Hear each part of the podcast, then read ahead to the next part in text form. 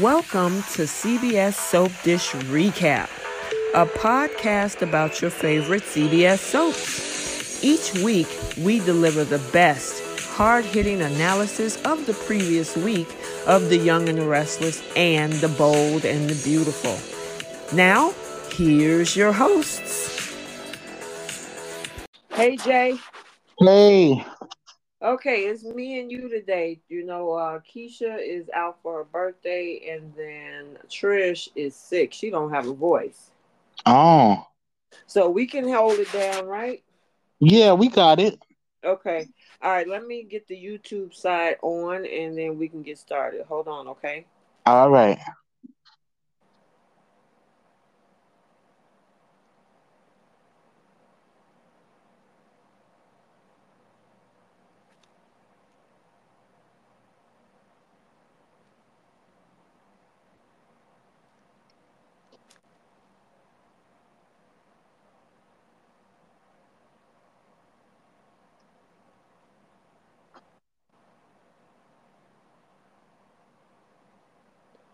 Okay. Hey, you guys, we are on. Let me go and pull up the chat.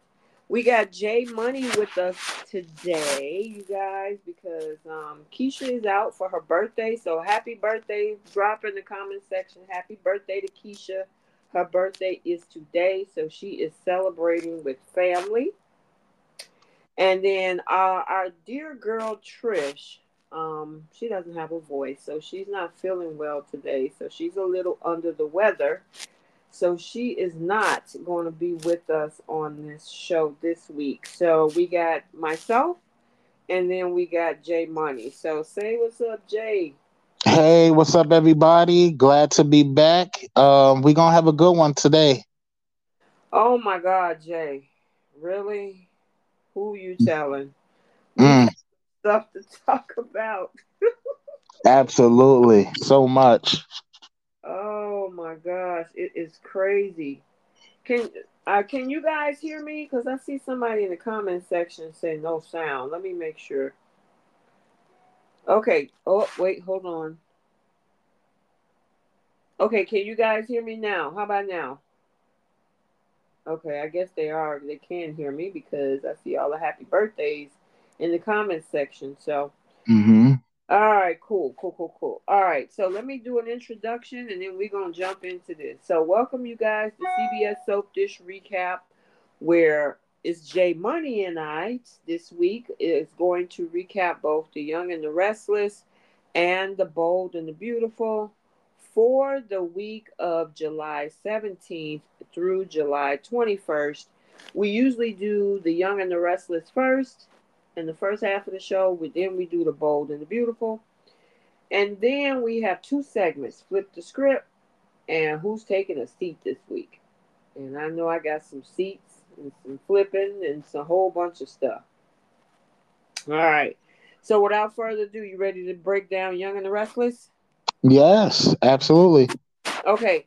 And also, to you guys, I see you guys strolling on in here. Make sure you hit that like button. Hit the like button. Let let um YouTube know that you are here and enjoying the content. So make sure you hit the like button. And I, hopefully Keisha jump in the chat so she can see all of the birthday wishes. I see them. All right. So let me go ahead and do the summary. And then we're going to break it down. All right. Okay. So for the week of the seventeenth through the twenty-fourth, for The Young and the Restless, Phyllis turns herself in as she strikes a deal with Tucker and gets a new lawyer.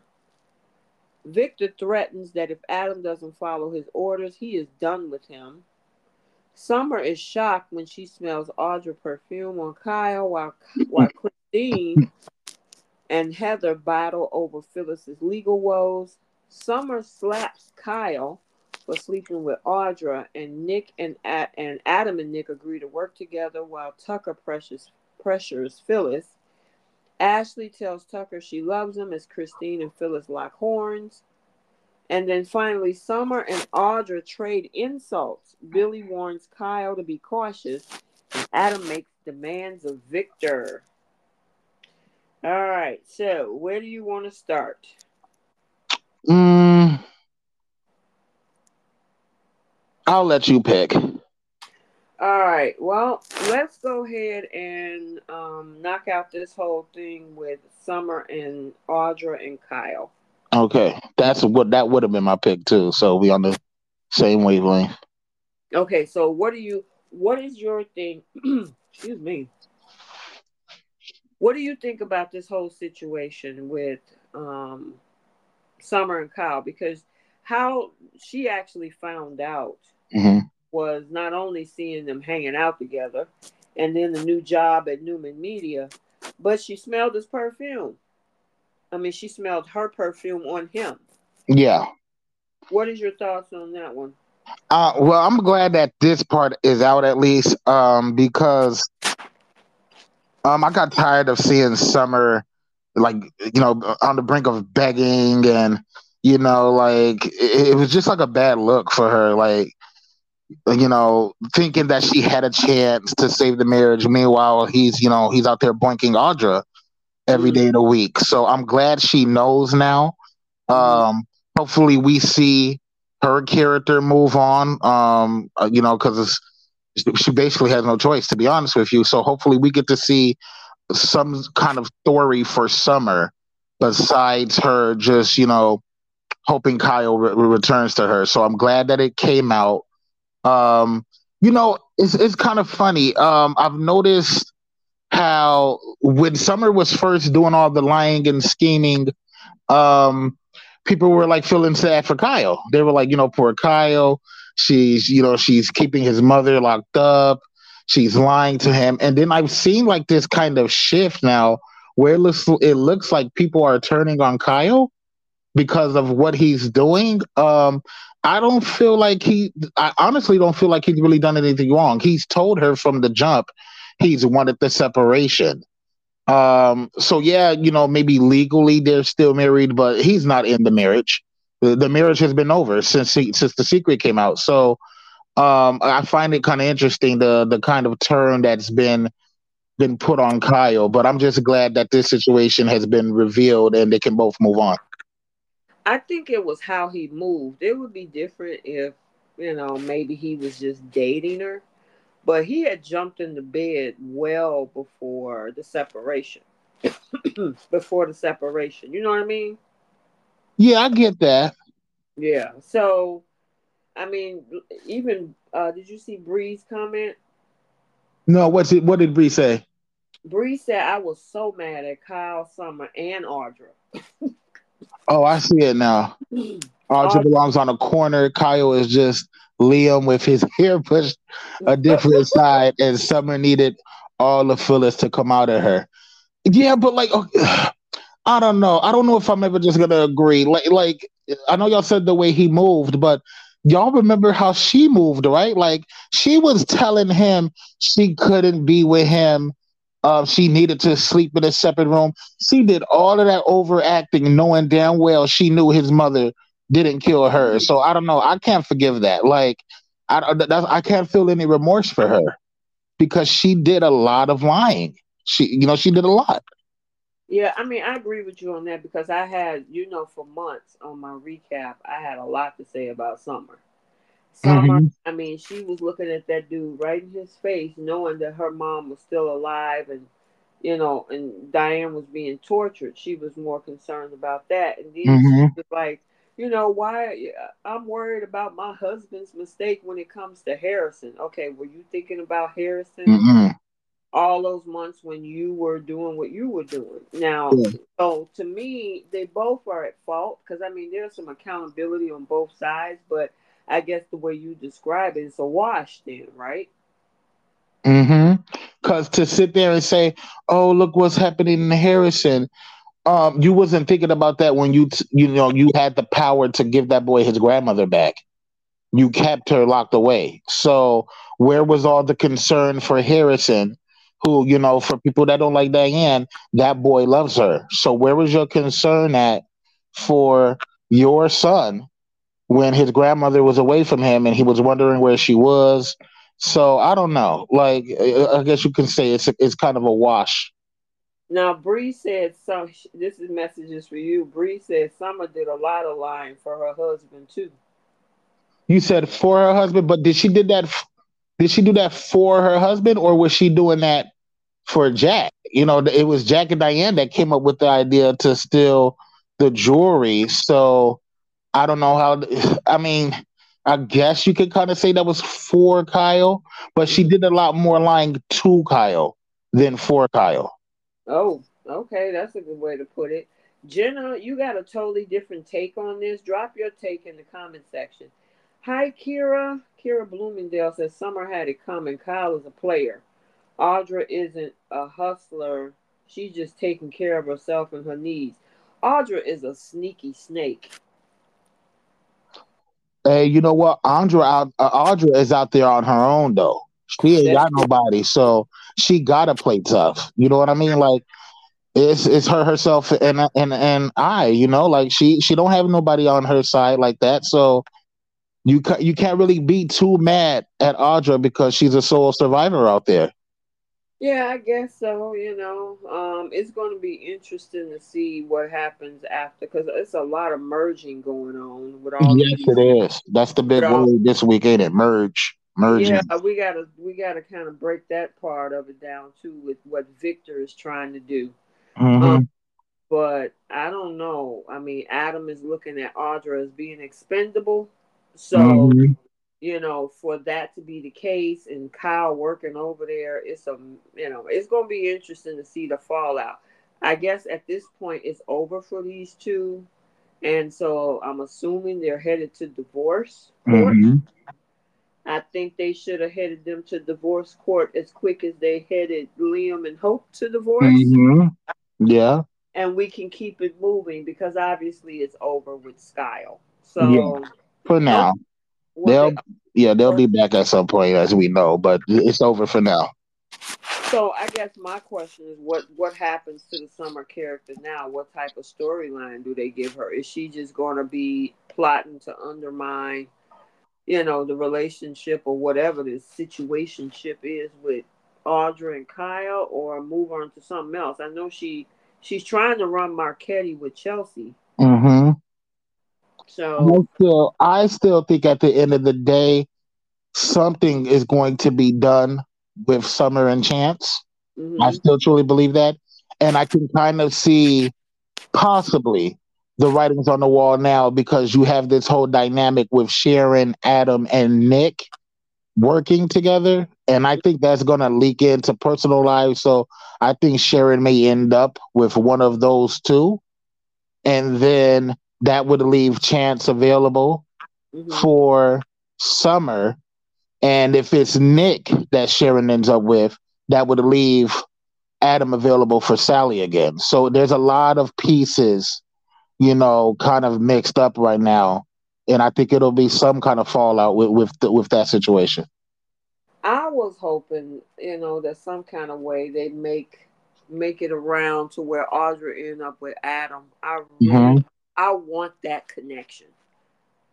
I mean, because they're two very savage people in business. Mm-hmm. And I think that with the way he is and how the go-getter mentality that Audra is, if they put those two together, they could run circles around Newman.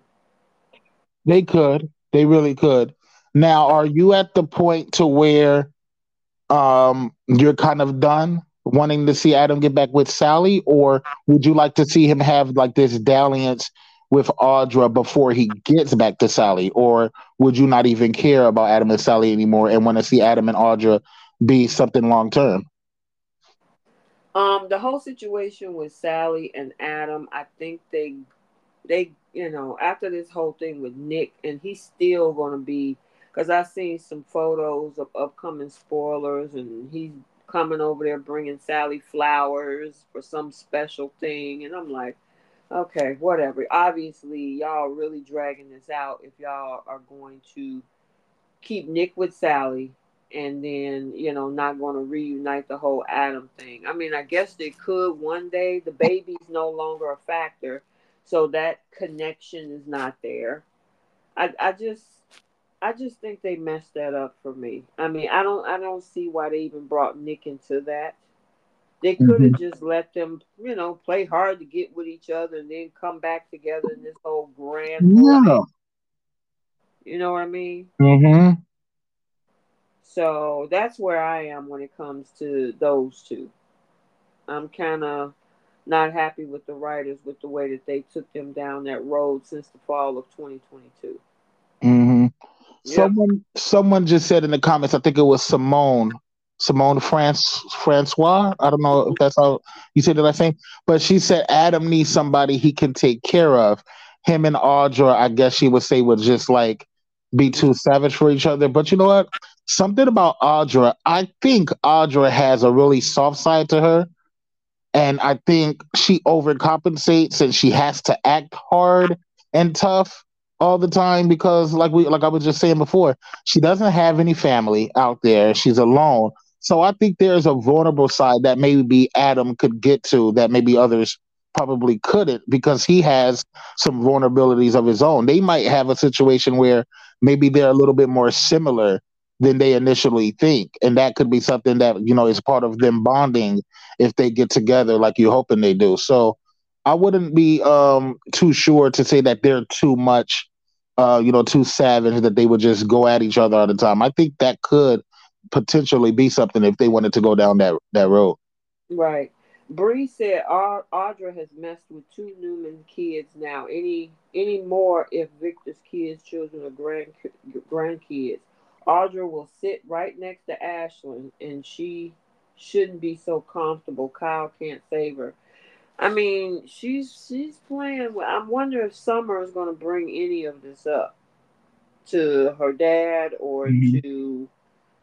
You know, I mean, it's going to come out soon enough from either Summer or they getting caught over at Newman Media on the couch. Mm-hmm. Everybody didn't use their couch. Adam and Sally didn't use their couch. Um, Nate and Victoria didn't use their couch. And they, I hope they they cleaners must be some, some really good top of the line workers. And because listen, if the, if those walls could talk or that couch boy. Could talk. Man, I think that couch got more action than Liam and Hope's couch in the tiny cabin. In the and room. That couch got some action, so that's saying something right there. That Hope and Liam couch was, was definitely getting some action. Oh, my goodness. So, you know, I, eventually Kyle and Audra is probably going to, you know, use the office for their personal use. Somebody's mm-hmm. going to see something. So, I don't know. I guess it'll eventually get back, but I don't know. I, and like Jenna said, Jenna said she don't even like Adam and Sally anymore. They just they they, ripped them. They ruined them, huh? They ruined them to me. Like they they have ruined them, but I don't think they've been ruined to the point of no return yet. You know, okay. We've seen her react to the letter. We've seen, you know, we, we're starting to see a little bit of her. Being concerned, saying, oh, maybe you should go over there and keep an eye on your brother. He needs someone.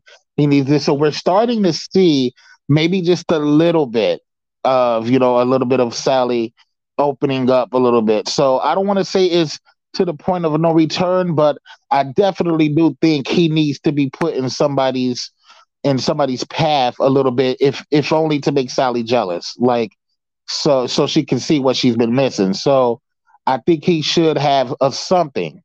He should have a little something.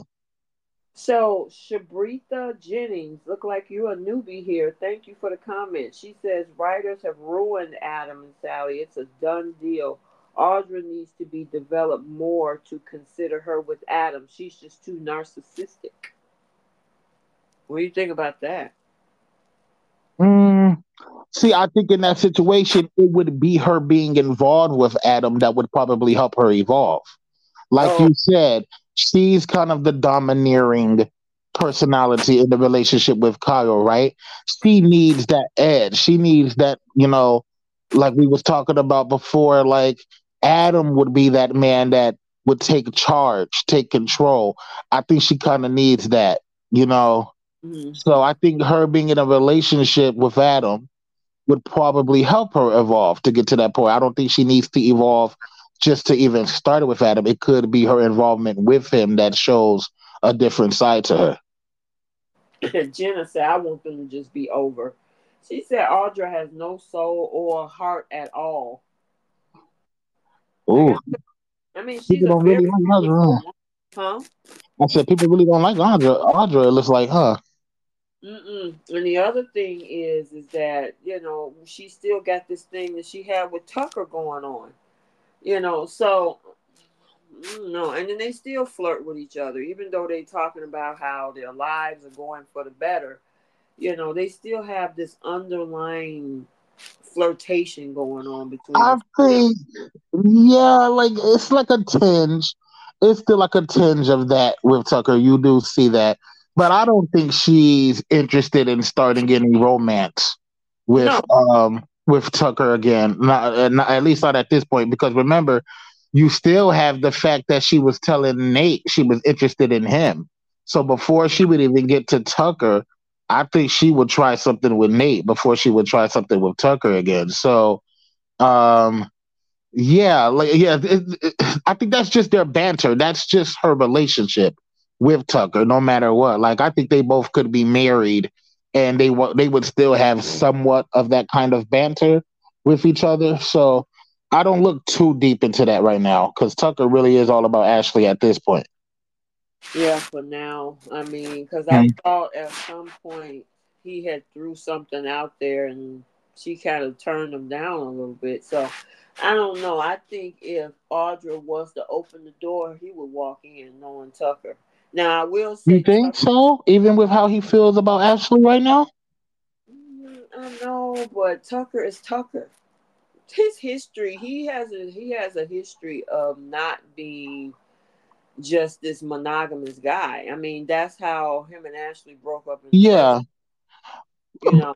Yeah, that's true. But I think he is trying this time with Ashley. Like, I think he's really trying. The more she keeps postponing things and looks to be pushing him away, I think she could end up doing that. So she needs to kind of be careful because she seems to be playing games, but we can get into that a little bit more once we... Um, well, you know what? We... Let's just go ahead into that because okay.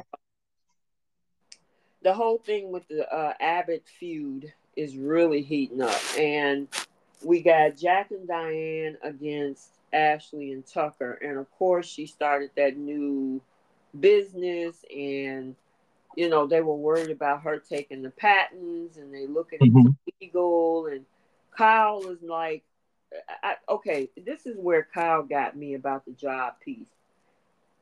Jack offered him a position. He didn't want to take it, but then mm-hmm. he wants to blame Jack for kicking him out of the company. Mm-hmm. Dude, you walked away. He could have found. He could have made you. I don't know. Jack offered multiple positions. Actually, he gave, yeah. He could have gave him a C F O or mm-hmm. I O or whatever else in the C-suite, even if he wasn't going to be co-C E O because Billy has that spot. Mm-hmm. But he just walked away. It's like it's my way or the highway, and forget it. And then telling everybody he got kicked out. Yeah. You know, and it's like that makes it worse. I'm I'm wondering if they're going to use that at, well, obviously she's going he's going over to Newman Media so far, but I mean you got that situation going on, and then you got Ashley using Tucker as a ploy. I don't think she loves this man. I think she's pacifying him mm-hmm. because he's begging, marry me, wear the ring, let's get engaged. What are we gonna do? Are we in a relationship? And she's sick and tired of hearing him come back every time with that. So she's like, you know what? I I, I love you. I think mm-hmm. I. I'm like, girl, mm-hmm. stop. Yes, and I've said this to you in the past um, on different streams. Uh, I feel like she's playing him. Mm-hmm. Um, she's using him to get what she needs and what she wants out of this. And then I don't know how she's going to do it, but she's going to find a way out. Of like the marriage is fake. Like she's not gonna marry him, I don't think. And um, she she's gonna find a way out of the relationship. Now I can see her possibly saying she'll date him, that can date and try that over again. But I don't think she's gonna marry him. Um, because I think she's you know she's she's you know she's appeasing him to get what she needs. And I've been feeling like she's been playing him for a while now. And the thing that I'm um The thing that I'm worried about is once he does find out, because Tucker has a bit of a vicious side to him. And um, like we saw it um, when he banged his hand on the table when he was talking to Phyllis, you saw that viciousness come out. And um, so I'm wondering if he finds out that Ashley's playing him, will he either go after Jabot like he originally wanted to and make the mall suffer? Will he do something to sabotage this new business? Like, I don't think he's going to take to it too nicely to see that Ashley's playing him. Yeah, I don't think so either. I mean, which moves us into the whole thing with Phyllis, because Phyllis ties into that outside of her court thing that Christine is trying to take her down. You know, when he... Prominent brought Carson to town, mm-hmm. and you know, it's like, hey, you know, this is your ticket out, but I'm holding this as leverage. If you want to stay out of jail, I need to get you to get under Diane's skin. And these two women were absolutely civil. Now, whether it was fake or not, I actually liked the scene between Phyllis and Diane taking the high road, and yeah. he got mad and slammed the table. Mm-hmm. I'm like, dude, you look really psychotic right that's now. That's what I was talking about. Like, is you crazy? That's exactly what I said when he did that. I'm like, dude, you the one look like who? Because he figured that it was just way too easy. He figured that Diane was going to be so triggered mm-hmm. to, see, to see Phyllis that she was just going to blow her top. And Phyllis was like, hey, girl, you looking good. It's yeah. good to see you. And he looking like, wait a minute. You being fake. You know you feel something. And I'm like, the yeah, best. Didn't he, didn't he like kind of scream that? Tell her how you feel. Like, that, that's exactly what he said at the table, I think, right? Tell her how you feel. So, yeah, you saw that side of him uh, when he wasn't getting what he wanted. I know. And, I mean, as much as I give Phyllis so much flack for over the past year or so. Deservedly so. Deservedly yeah. so. Yeah, deservedly so. I just like the fact that they were civil. I mean, honestly, they could flip. Those two can actually turn the tables on Jack and Ashley, especially mm-hmm. Phyllis. If Phyllis was to go to Jack and Diane and say, look, I'm in trouble. I made a deal, and it's not going to go the right way. Who knows? Jack can figure out. He figure out other stuff, maybe. Mm-hmm. He'll get Victor's help. But mm-hmm. to figure out a way to get Tucker from blackmailing her, I guess, is that blackmail or just leverage? It's a little, kind of yeah, it's kind of leverage at this point. Um, mm-hmm. I would say, because the alternative is not getting the help at all, and then you know what I mean. So having that man's testimony would be a huge help to her. So I feel like it's more of a leverage situation. More so than a blackmail. I would love for the writers to do a switcheroo. You know, we got a brief stint of that for about seven months with Taylor and Brooke on The Bold and the Beautiful when they mm-hmm. became this whole B F F, especially after thirty years of going back and forth with each other. Mm-hmm. It would be a huge twist if actually they used these two, Phyllis and Diane, to actually team up against Tucker and Ashley. You know what? Maybe that's what happens in the end. Because one thing we do know, um, kind of like somebody else we knew would get away with something on another show, but we'll talk about that later. We know Phyllis is is getting off one way or another. Of course. So um, when that does happen, then we can get we could get that potential tag team of her and Diane trying to shut down um, Ashley and Tucker, because um, didn't Tucker tell Phyllis what his plans was the other day when he said that their plans was to basically bring Jabot down to their knees, right? So yeah. once she does get out, which we know she will, maybe she takes that information to Jack, and maybe she would be willing to come back to work for Jabot and to help them stop whatever Ashley and Tucker are doing. That would be nice to see her and Diane actually teaming up, you know, for a good cause. But you know, I, I would like that too. That makes sense, Jay, because did you hear Phyllis ask Tucker in today's episode, so what are your plans with Jabot? And I'm like, maybe, just maybe she wants to know, and maybe she'll break it to Jack. So Jack and, spoiler alert, Jack and Diane on next Thursday, the twenty-seventh episode, is going to reunite. So, or meet up. They're going to come face to face for the first time. Since you mean Jack and Phyllis? Jack and Phyllis, yeah. Okay. So, I, this would be, and I don't know if this is going to happen, but if she kind of figure out what Ashley and Tucker is doing, mm-hmm. that would be a huge way to kind of give an apology to Jack. Mm-hmm. To say, you know what, I, I did something stupid. I thought I, that Tucker could help me out, and they're using me. They're getting ready to take down Jabot. I just want to let you know I'm sorry. I didn't mean to do this to all of you all, you know, or whatever, and maybe can flip this on his head. This is just me speculating, even though that interaction between the two of them is going down on the twenty-seventh. Yeah. Yeah. So, that makes that makes a lot of sense. That makes a lot of sense to do that way. Um, I would like to see that. I would love to see that. I would love, because Ashley is getting on my nerves. Yes. Yeah, she is. It's like, it's funny because she's morphed into what Phyllis was when this whole thing started. Mm-hmm. The obsession with Diane, um, you know, like just the manicness. It seems like all of that has come on to Ashley now. And now that's all she can think about. She's going to destroy my family's legacy and all of this stuff. It's like she has been completely obsessed with Diane when that was Phyllis's role. When it was when it was Ashley, Nikki, and Phyllis working together, Phyllis was always the manic one and obsessed. And it's like Ashley then just took that over. Yeah, you're right. And you remember when she had the conversation with Diane yesterday or Wednesday when they were sitting at the Abbott house. Mm-hmm. Ashley was trying to get a rise out of her, and Diane wasn't biting. Yes. And she got mad talking about you're living rent-free in my head. Yeah, you she sound, admitted to it. Like, you sound like Phyllis now. Mm-hmm. You know, I'm kind of glad that, you know, um, Nikki decided to take the high road on that when she had that conversation with Jack. Was that last week or the week before last? And she was like, you know what, as much as I can't stand Diane, I got other things I need to focus on, which is you need to move on with your life. Yeah.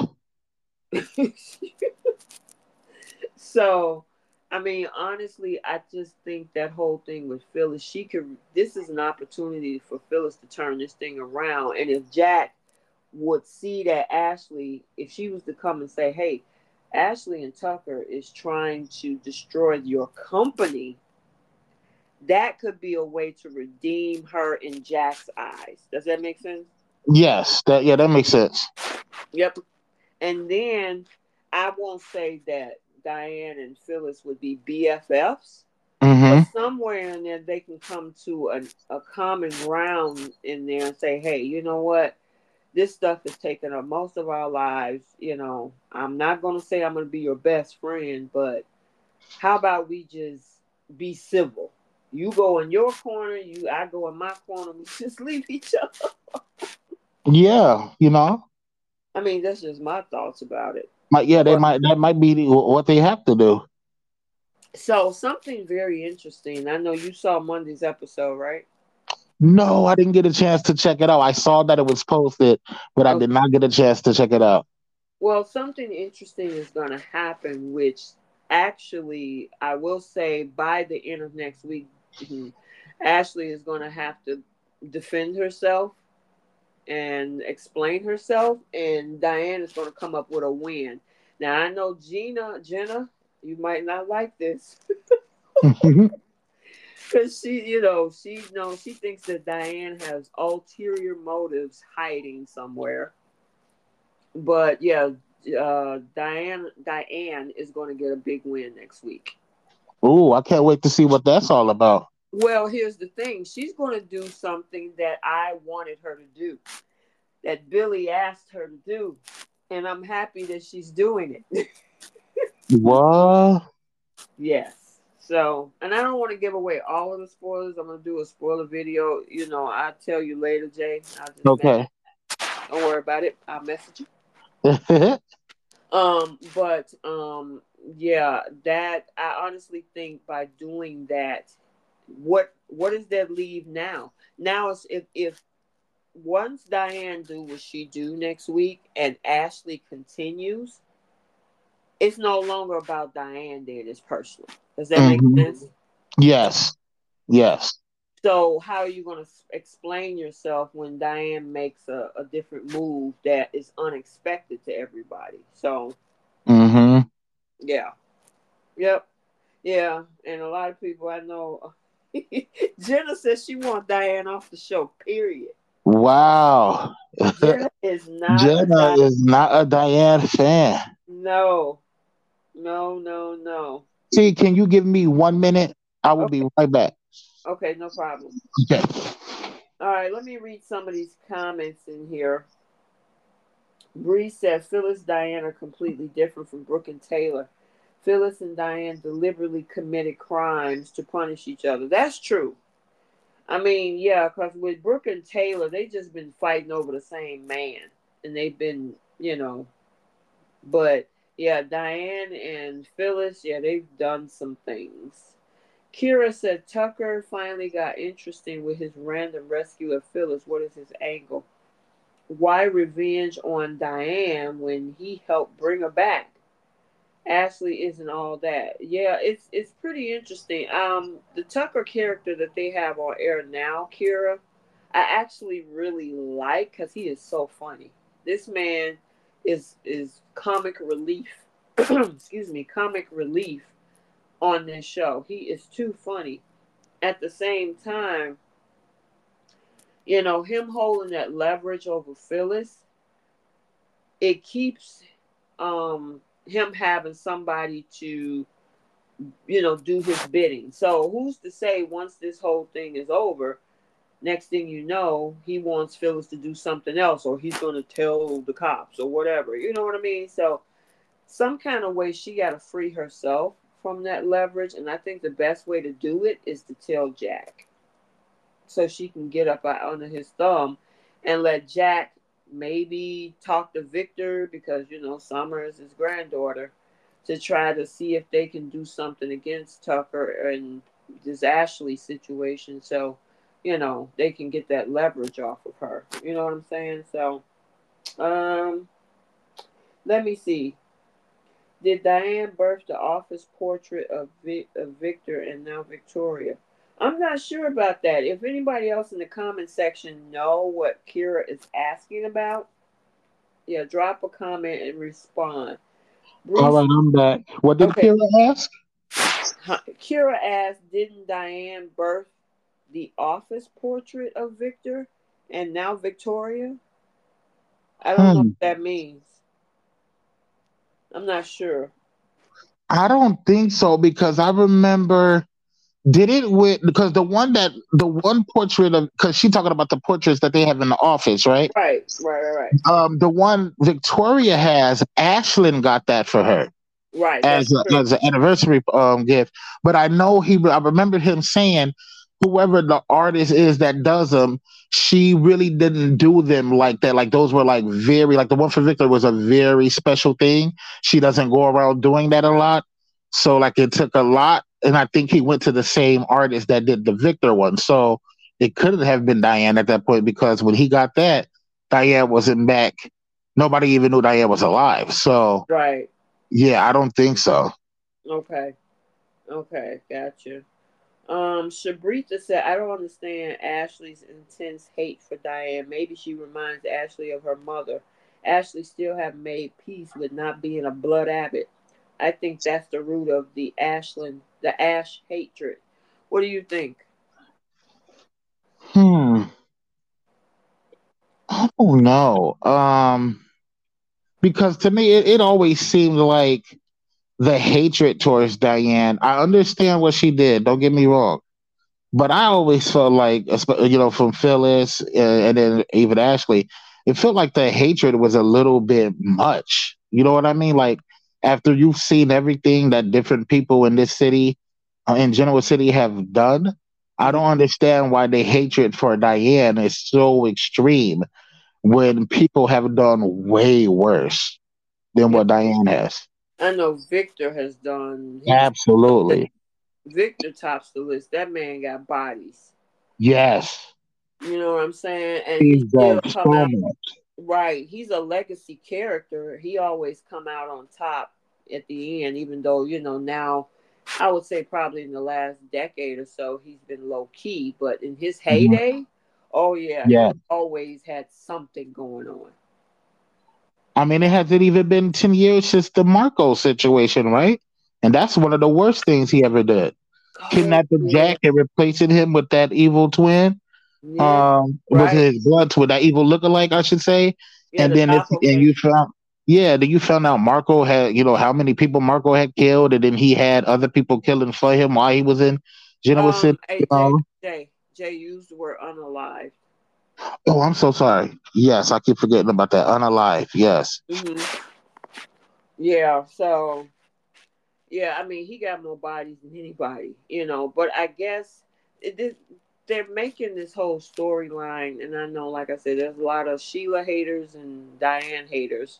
Sheila's done some crazy things. We'll deal with her later. But, mm-hmm. um, you know, this whole thing with Diane, for Ashley to be so consumed with it. I mean, haven't you learned from Phyllis's experience what that type of consumption does to you? Mm-hmm. You know, that girl couldn't eat. She couldn't sleep. She was freaking out. Amanda told her to go talk to somebody. Remember that last year? Yeah. At the Grand Phoenix? Yep. That girl, even Amanda saw it was too much.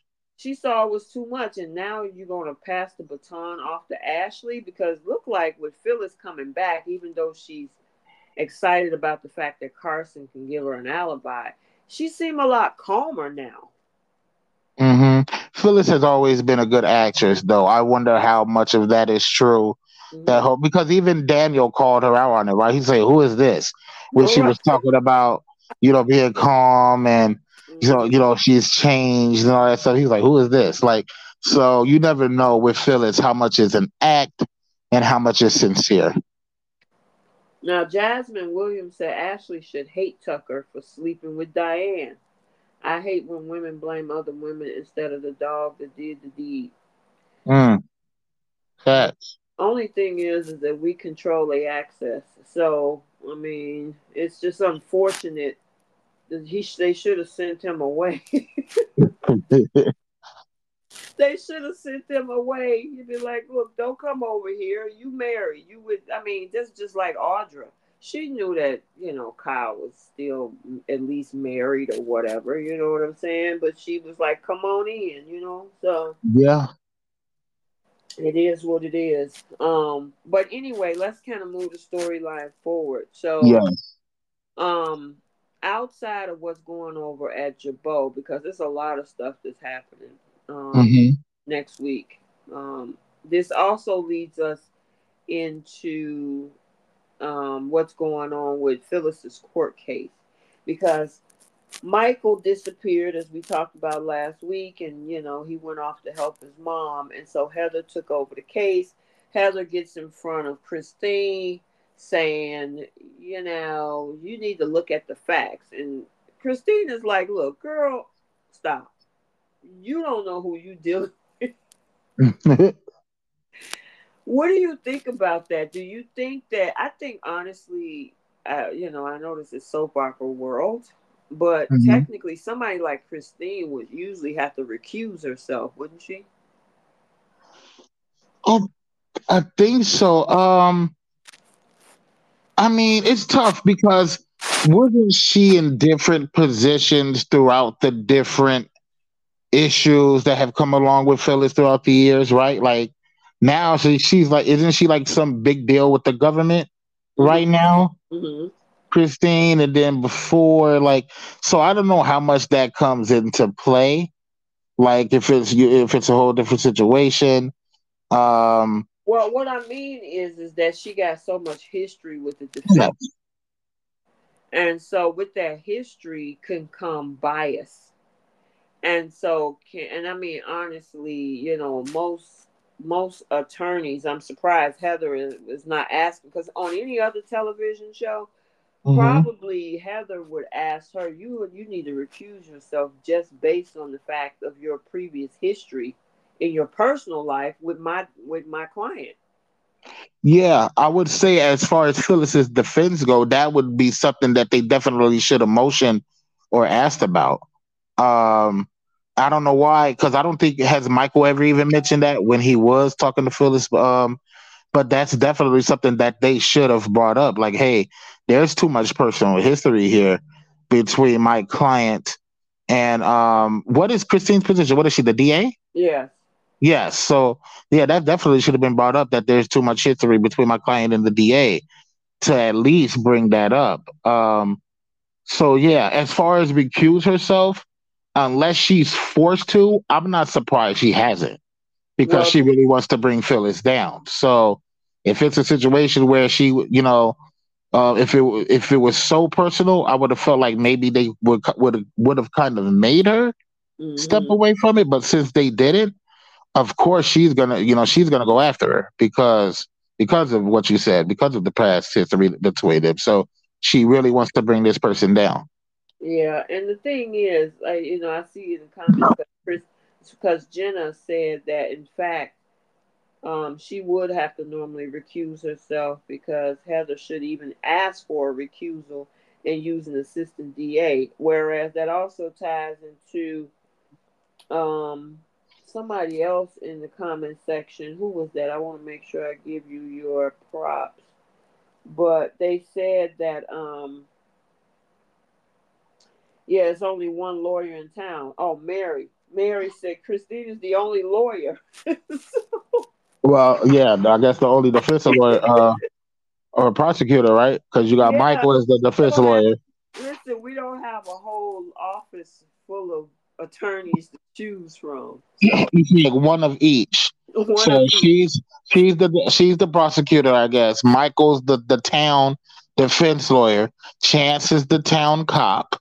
Mm-hmm. Um. So yeah, I think this is like one of each thing. It looks like. Yeah, Bree said I was upset that they just said Paul is in Portugal trying to figure things out. No, Y and R didn't have a storyline for him. Christine looked sad when Heather told her, where's the storyline? Yeah, they. You all right, Jay? Yeah, I'm just clearing my throat. Excuse me. Yeah, they just kind of phased out Paul. Mm-hmm. And I guess because Doug Davison has been, I know there's whatever behind the scene history or some stuff going on. I'm not going to even get into all of that, but. I've heard he was unhappy. Yeah, something like that. I don't know. But the thing is, is that they don't want to even recast the character. If you can recast Chance ten times and have four Adams, and Diane was recast once, well, you why not recast Paul? But I guess he's a legacy character. I was just about to say he is. I guess because he is a legacy character, because if you go way back when, it was what? It was him. It was Nikki. It was Victor. Catherine Chancellor, so like those characters, I don't think they want to recast if they don't absolutely have to. Yeah, that's true. That's true. So, anyway, um, yeah, the thing is, she gonna have a hit to her case next week, Phyllis. Mm. Yeah, on Monday especially, it's like, ooh, well, I don't know what to tell you, girlfriend. I guess we'll see what happens. Because, um, and I'll just throw this spoiler alert out there. I usually drop nuggets here and there anyway. Mm-hmm. Um, the fact that Carson is going to go missing. What? Well, at least she's being told that. I'm thinking Tucker might be playing with her. Mm. Just to freak her out and mess with her head. And then he might show up again. Kind of put oh, yeah. fear in yeah. her. But from what's being said on Munchie, Yeah, um, he, uh, you know, t- Carson goes missing. So, yeah, because he was left unhappy at that table, so maybe he wants to put a little fear on her, to fear in her, to let her know he's not the one to play with. Right, right. No, Tucker. I mean, as silly and goofy and witty as he is, I mean, the Tucker character is very smart and moved chess pieces across the board. And I honestly mm. think he's playing Ashley, too. I really don't believe that he's okay. This guy that's just falling head over heels for her.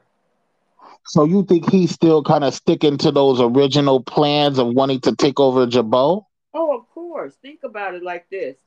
They got a new company. They want to dismantle Jabot. If they weaken it to the point to absorb it, mm-hmm. he got not only Ashley, a new company, her patents, but now also Jabot. So he got mm-hmm. more than what he actually came to town for. That would be so dirty if that's what he was doing. But if he was, is there any chance that Diane would have been in on it from the jump as well? Because remember, she was supposed to be coming over there to look at the financial reports of Jabot for him. Mm-hmm. So is there any chance she, if if he is doing that, is there any chance, in your opinion, that Diane's in on it with him? I honestly can't see it right now. Now, I know Jenna Corsentino probably think that. Yeah, she probably already typed in yes the second I said that. Typed it in the comment section. But me, myself, I can't see that right now because of one of the moves that she's going to make next week. So it's like, why would you do what you do if you think that was going to be part of helping Tucker take the company? You know what I mean? Mm-hmm. Keeping up appearances, perhaps? She said, if you will, if you will go back to the beginning of all of this, I please, I ask. Yeah. She said that earlier. Jenna, uh, give us a little bit more. Elaborate on that. What do you mean when you say go back to the beginning of all of this? You mean when she first came back and she was in L A and the whole thing with the house and Jack's granddaughter? Are you talking about that or a little bit after that? What do you mean? She says everybody's forgetting, but I'm telling y'all that he and Diane and Audra are together. I guess yeah. we'll have to see, Jenna. I, I'm trying to tell you what he's what what she's doing next week. Well, listen, I'll be here for it. I'm, you know, I would like to see whatever that is that you're talking about, girl. Mm-hmm. Yeah. So she's not. She's really not playing. Uh, it's like she's playing. Well, we'll see. You know, I don't want to drop too many spoilers. Yeah. But um, yeah, I this is going to be interesting, and I want to see how this all pans out for Phyllis. But I think Phyllis could actually redeem herself if she kind of blow the whistle on all of this with when it comes to Tucker and Ashley. Yep. That'll be, yeah, that'll be very interesting to see what Phyllis's moves will be, because mm-hmm. she's gonna get off at uh, in some form or fashion. Yeah. More than life, you can't keep a character like Phyllis. Yeah, too strong. You know, they they um they did a lot to bring her back, and um so yeah, they're not just gonna have her go go to prison and we don't see her on screen. So you know she's getting out. Of course, that's the same thing. There was no reason that Sheila was gonna stay in prison. Yes, Kimberlyn Brown is a legacy actress. Mm-hmm. You know, Emmy on a three-year contract. You know, yeah. They wasn't just gonna keep her locked away. So yeah, I mean, so for, for them, you know, for folks thinking that Sheila was just gonna be locked up in prison forever. Mm-hmm. No. Same thing with Phyllis. You know, Michelle Stafford, like you said, it took a lot to get her back here. Last was it last year or the year before last? Mm-hmm. The year before last, because uh, the other lady, Tognoni. Yeah. Gina Tognoni played her before. Um, mm-hmm. Okay, so now we got this other storyline with Victor. Now, Victor decides that he finna tell his kids what to do. Mm-hmm. he like said, he never did that before. He said, I'm not playing with y'all. Y'all getting on my nerves. I need y'all to sit down and shut up and listen to what I have to say. You're going to do what I tell you to do. That man came in there with that black turtleneck. Looking like he was in New Jack City, had them sitting around, and he told them what was what. Oh my God! I just mm, okay. So they always wonder why Adam always flip out. if you don't have Victoria always trying to undermine him, mm-hmm, preach. Nicholas is always wishy-washy. He's hot and cold. Yes. And then Victor make promises he don't keep. Mm-hmm. So, you know, when he gave him Augustus, August, oh, well, McCall is now called Augustus. Augustus. Yeah. No, it's a, it's actually Augustus with a D, because I went and it looked is? it up. Yes. It's Augustus. It does. The word Augustus means scorched earth. Okay.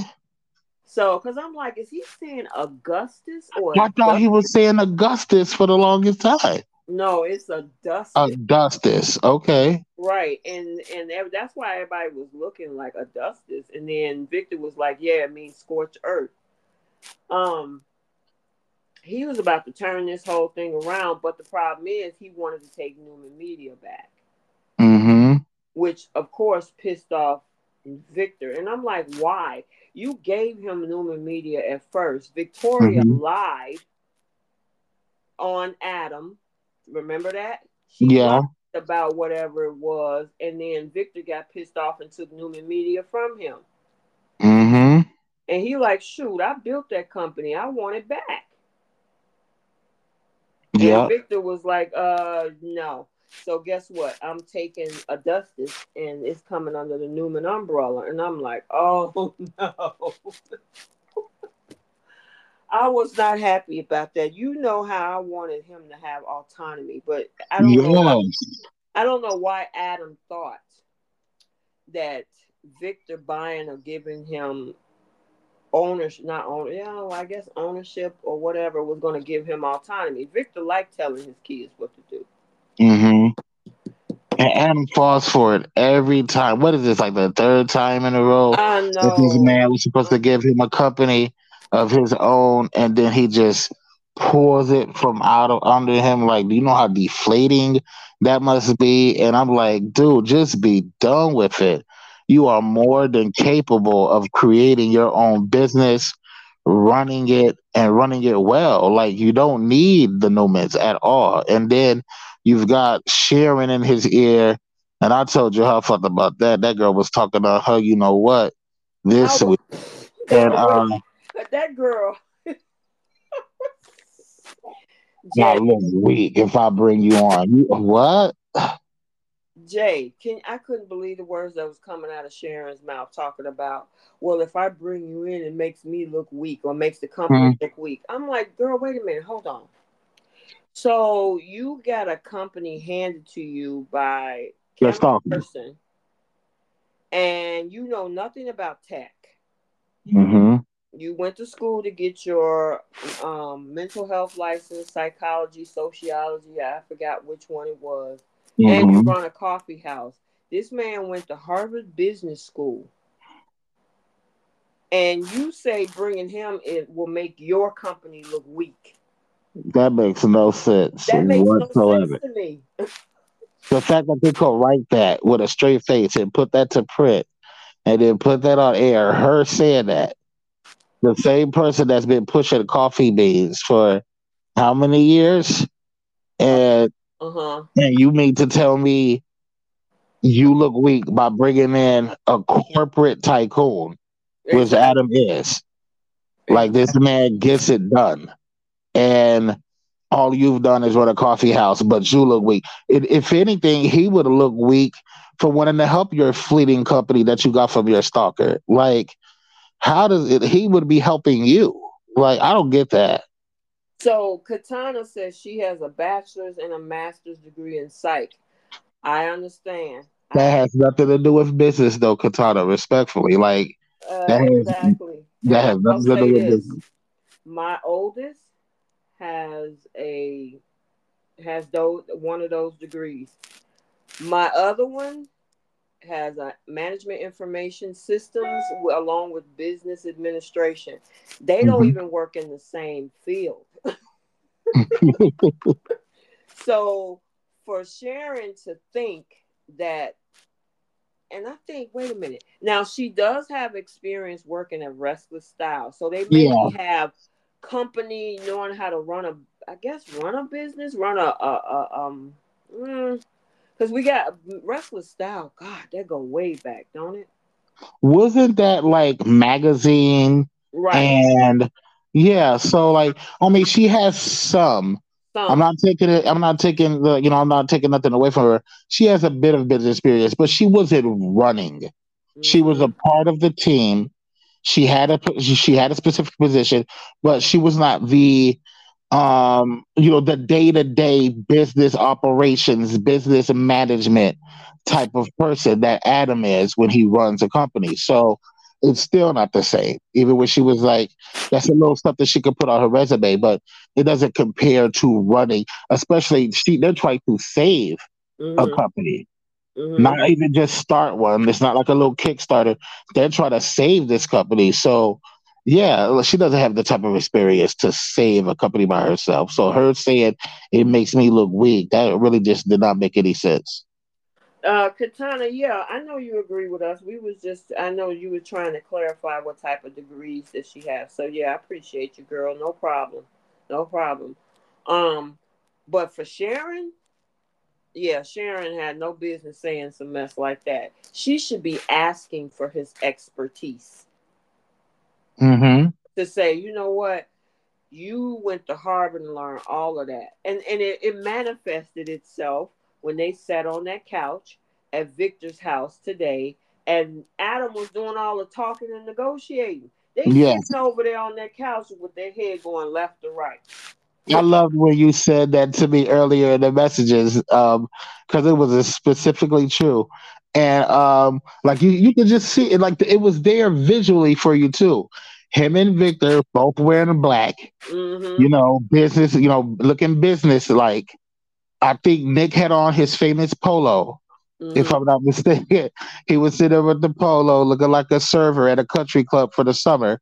And Sharon was wearing white. For somebody brought this up to me too. Why was she wearing a white outfit? Was it the same white outfit that she been wearing all week, or was it just two or three different white outfits? Because I she had know. White, I, she I, had on white when she was getting it on with Chance on in, in the in her office, and then like she, I'm like I, I was wondering, was that the same outfit? I don't know. I didn't really uh, Sharon and and I gotta say Sharon Case mm-hmm. and Michelle Stafford. Their dresses are absolute. Their outfits are absolutely gorgeous. Oh my God!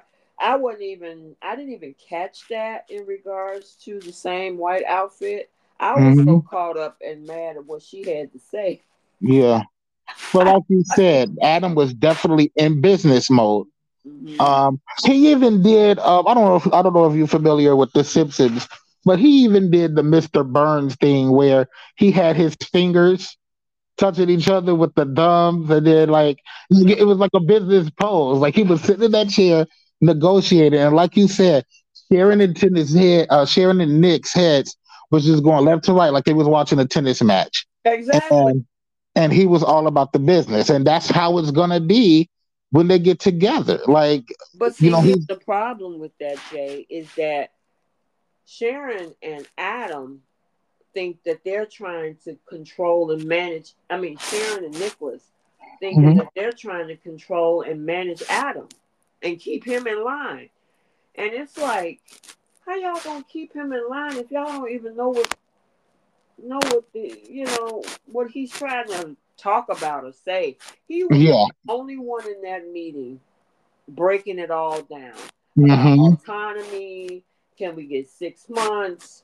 Can we mm-hmm. do this? Sharon does work for Restless Style. We can use her for this and Nicholas for that. And they just sit over there like, uh-huh, uh-huh, uh-huh. uh-huh. Like, yeah. Yes, they were. Uh-huh, uh-huh. That's exactly what they was doing. You know, so uh, to me, honestly, I just wish, I know Adam should have some money stashed somewhere. You know he do. Man, take that money and buy your own company. Because remember, he had the, he was going to give Sally the trust fund for the baby before the baby was even born. You you know he keep money stashed away. Adam, Adam has always been like that. With you know he's always made sure he's had money you know stashed away no matter what. So mm-hmm. be good for that. Now, do I what? Because when she was originally get given, when we saw that um, Cameron Kirsten left her. Mm-hmm. I was still excited for Sharon because I'm like, okay, this moves her into another storyline. Yeah. This big owner. But don't start throwing shots at people, okay? Mm-hmm. Because you ain't that yet. you know what I mean? Exactly. You still selling lattes and muffins. Um, and ain't nothing let's kind of chill out with the business talk and I look weak if I bring you on. Like, chill out. You know, and I mean, ain't nothing wrong with because I like my my uh my lattes and you know mm-hmm. stuff like that. My cappuccinos, ain't nothing wrong with that. And them Crimson Light mugs are pretty cool looking. I, I like the designs, so exactly. She got some stuff working for her. You know, but don't start throwing shots at somebody. You know what I'm saying? I'm like, girl, listen. All she had to do was say, "Look, let's just sit down and hash this out. Don't sit up mm-hmm. there and tell him." You gonna make me look weak. Okay? Yeah, that was wild. That even was wild. That. See, nobody looked at that. Nobody proofread that. Like, wait a minute, this Sharon talking to Adam? Exactly. Who wrote this? Who now, wrote this? You did message me about the fact that you're liking the fact that the three of them are working together, though. Yes, I do. I do kind of like that dynamic just because of their history with the three characters. Mm-hmm. I think it can bring some interesting stories. Okay. Out of this because of the whole, you know, uh, the lingering effects of it. You've got um, you've got the Sally factor. You've got the Adam and Sharon history, the Nick and Sharon history, and it, people have been thinking they're going to get put back together because he's been brought into her orbit.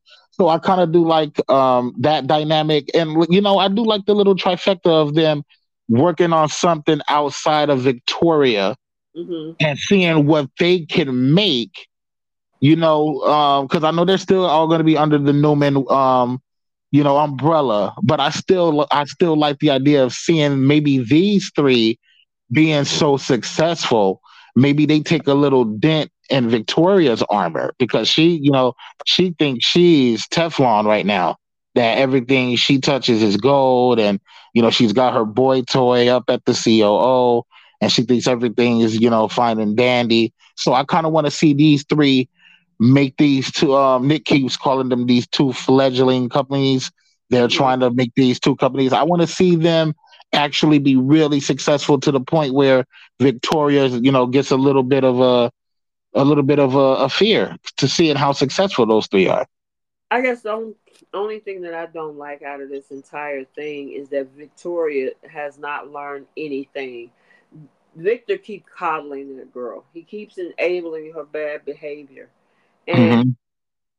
she still ends up with everything. Now, granted, he says that he's going to be calling the shots, but Victoria is, is so, oh, Dad, you know, you feeling this kind of way. And sure enough, all she got to do is kind of, you know, soften uh, Victor yeah. up and, you know. Easy. All she got to do is, I learned from the best, like um, like father, like daughter. Every time she hit him with that crap, oh, come here, give me a hug. And um, like everything is all A-okay again. You know, she knows exactly what words to say. She knows how to butter him up, butter him up by saying she's learned from the best, and I'm just like you. I learned from you. And then he gets all, you know, teary-eyed and, yeah, that's my daughter and all that stuff. So, She knows she knows how to play him. She knows what to do. Of she course she does. Of course Daddy's little girl. And then, you know, now he was saying that he doesn't trust Nate. Mm-hmm. You know, and I'm liking that, but you're a little bit too late for that. That man has been there for a little while now. He didn't mm-hmm. made it all the way up to the C O O position. Now you don't trust Nate. You had a chance to, to put the kibosh on that months ago. Yeah. You know, but you let Victoria do her. You know what I'm saying?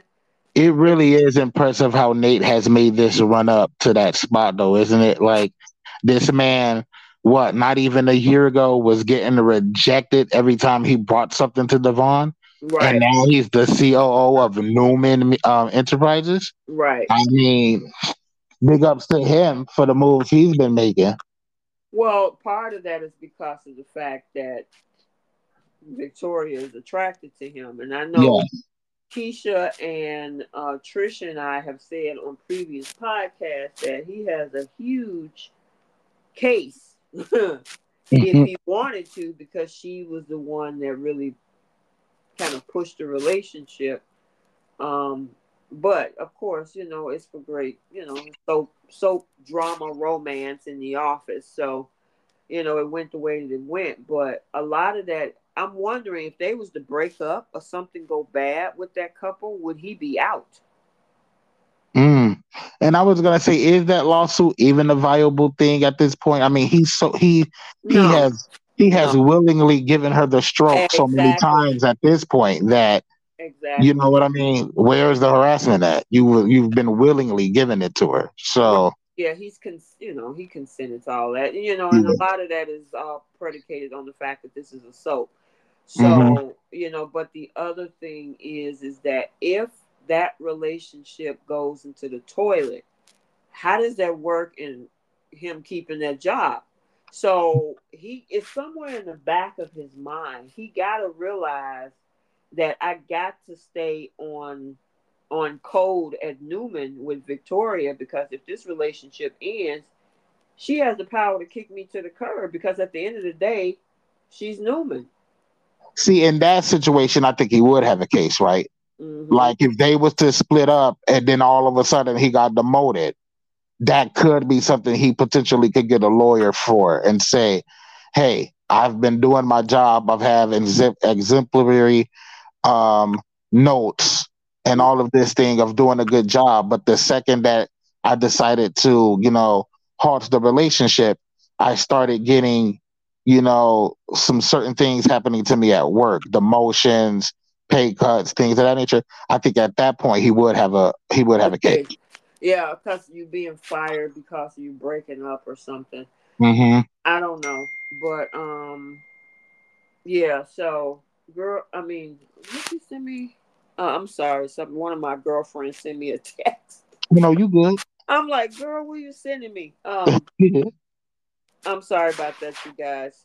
And then the thing is, because I have my speakers on, I have to have my speakers on. Sometimes my text messages come through my MacBook. And it's annoying. Okay, it's all good. It's annoying sometimes.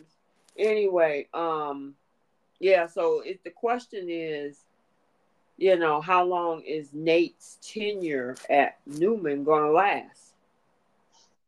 You know um, what I mean? Yeah, at least at Newman Enterprises. Right. I don't know how long it can last, but I, I can definitely see it being see it being taken from him, because it was always supposed to be temporary anyway. Mm. And then I can see him getting the C um the C E O at Newman Media back, because um I don't think anybody expects him to be the C the C O O um of Newman for a long long time. I just don't see that happening. Okay. Ja- uh, Darby, oh well, well, Jasmine said Victor has clearly shown who his favorite is. He allowed Minnie Vic to push Nicholas out of position that Victor made him leave New Hor- New Hope, I think it's called, New Hope for, working with the family and all of that. Yeah, that's the, see, that's what I'm saying. You can't trust nothing to come out of Victor's mouth. Mm-hmm. You know, oh, you can come over here and work. I mean, there is no way Victor should have let Victoria push him out. If that man said, look, because he wasn't the one that lost the baby. I mean, mm-hmm. I'm not saying he can't feel anything with mm-hmm. regards to Sally. Adam was the one that lost the child. Nicol, and then, of course, Nicholas had the whole thing where he was fighting to save his other daughter, um, Faith, from yes. the Kirsten thing. But dude was like, look, I'm ready to come back to work. And Victoria like, oh, no, no, no. You need mm-hmm. to take some time off. And they just let it happen. And now yeah. he's pushed out. Yeah, and I don't get that either, like you said. Like, because if Victor's supposed to be Big Bad Daddy, and he says, I run the, I'm calling the shots now, and we running the business the way I want to run the business. That's why I was telling you earlier, that's one of the reasons why I think there's got to be something deeper here. There's got to be a bigger plan, because how in one foot you can say, I run the shots here. You know, I call the shots here. I run the show. But then you still let her push him out. And you said you don't trust Nate. So why is you letting him stay in that position and instead of Nick mm-hmm. keeping it? When the whole reason why she gave it away from Nick is because she said he needed to rest because of right. what he went through, but he's working for you at the other company. So there was no need. He's right. he's working. He's still working anyway. So why does he have to work there and not at his original position? So there's got to be something deeper going on, I think. Yeah, that's crazy. Yeah, it's, maybe it is. Maybe there's another piece that's part of this, because where, I mean, you talking, okay, you got Newman Enterprises and every other company that they already have. Mm-hmm. Newman Media. You're bringing in Augustus, and then you also bring in the tech company. And, and they, then don't forget all the companies they absorbed from the merger with Locke. Exactly. That's right. Because Ashlyn, or is it Locke Industries? What was yeah, it? Locke Industries. Yeah. Right. She got all of those mergers as well. You know, it's almost mm-hmm. like big bank take little bank. Yes, that's exactly what it's like. The rich keep getting richer. Right. And so, um, you know, then, spoiler alert, um, Victor is also going to offer Sally a position mm-hmm. at Newman as uh, they open up a new design um, side of the business. And I'm like, mm-hmm. he just recruiting everybody. Yeah, he is. He's trying to get all the talent in town. Exactly, you know, so it's a lot of moving parts with Ashley's business, Jabot, and that, that whole infighting, and then you got Newman sucking up all the businesses in town. Mm-hmm. You know, so this is going to be interesting. My question is, like somebody dropped in the comment section, what is Victoria and Victor going to feel like with Audra bringing Kyle in? Yeah. We haven't even got that far. I, I don't. Do they even know about it? Because uh, yeah, we haven't even seen uh, Kyle technically at the Newman offices yet, right? Because he he was supposed to have the meeting, but the dude canceled on him. So we haven't even seen him in the building yet. The other part of that is the fact that Adam sees Audra as expendable. So if that's the case, because you got three people running, you know, Augustus and the tech company, mm-hmm. if they merge, they want, and Adam's projections is to merge those two companies with Newman Media. Media. Yeah. So why would you need why would you need Audra if you already got three heads?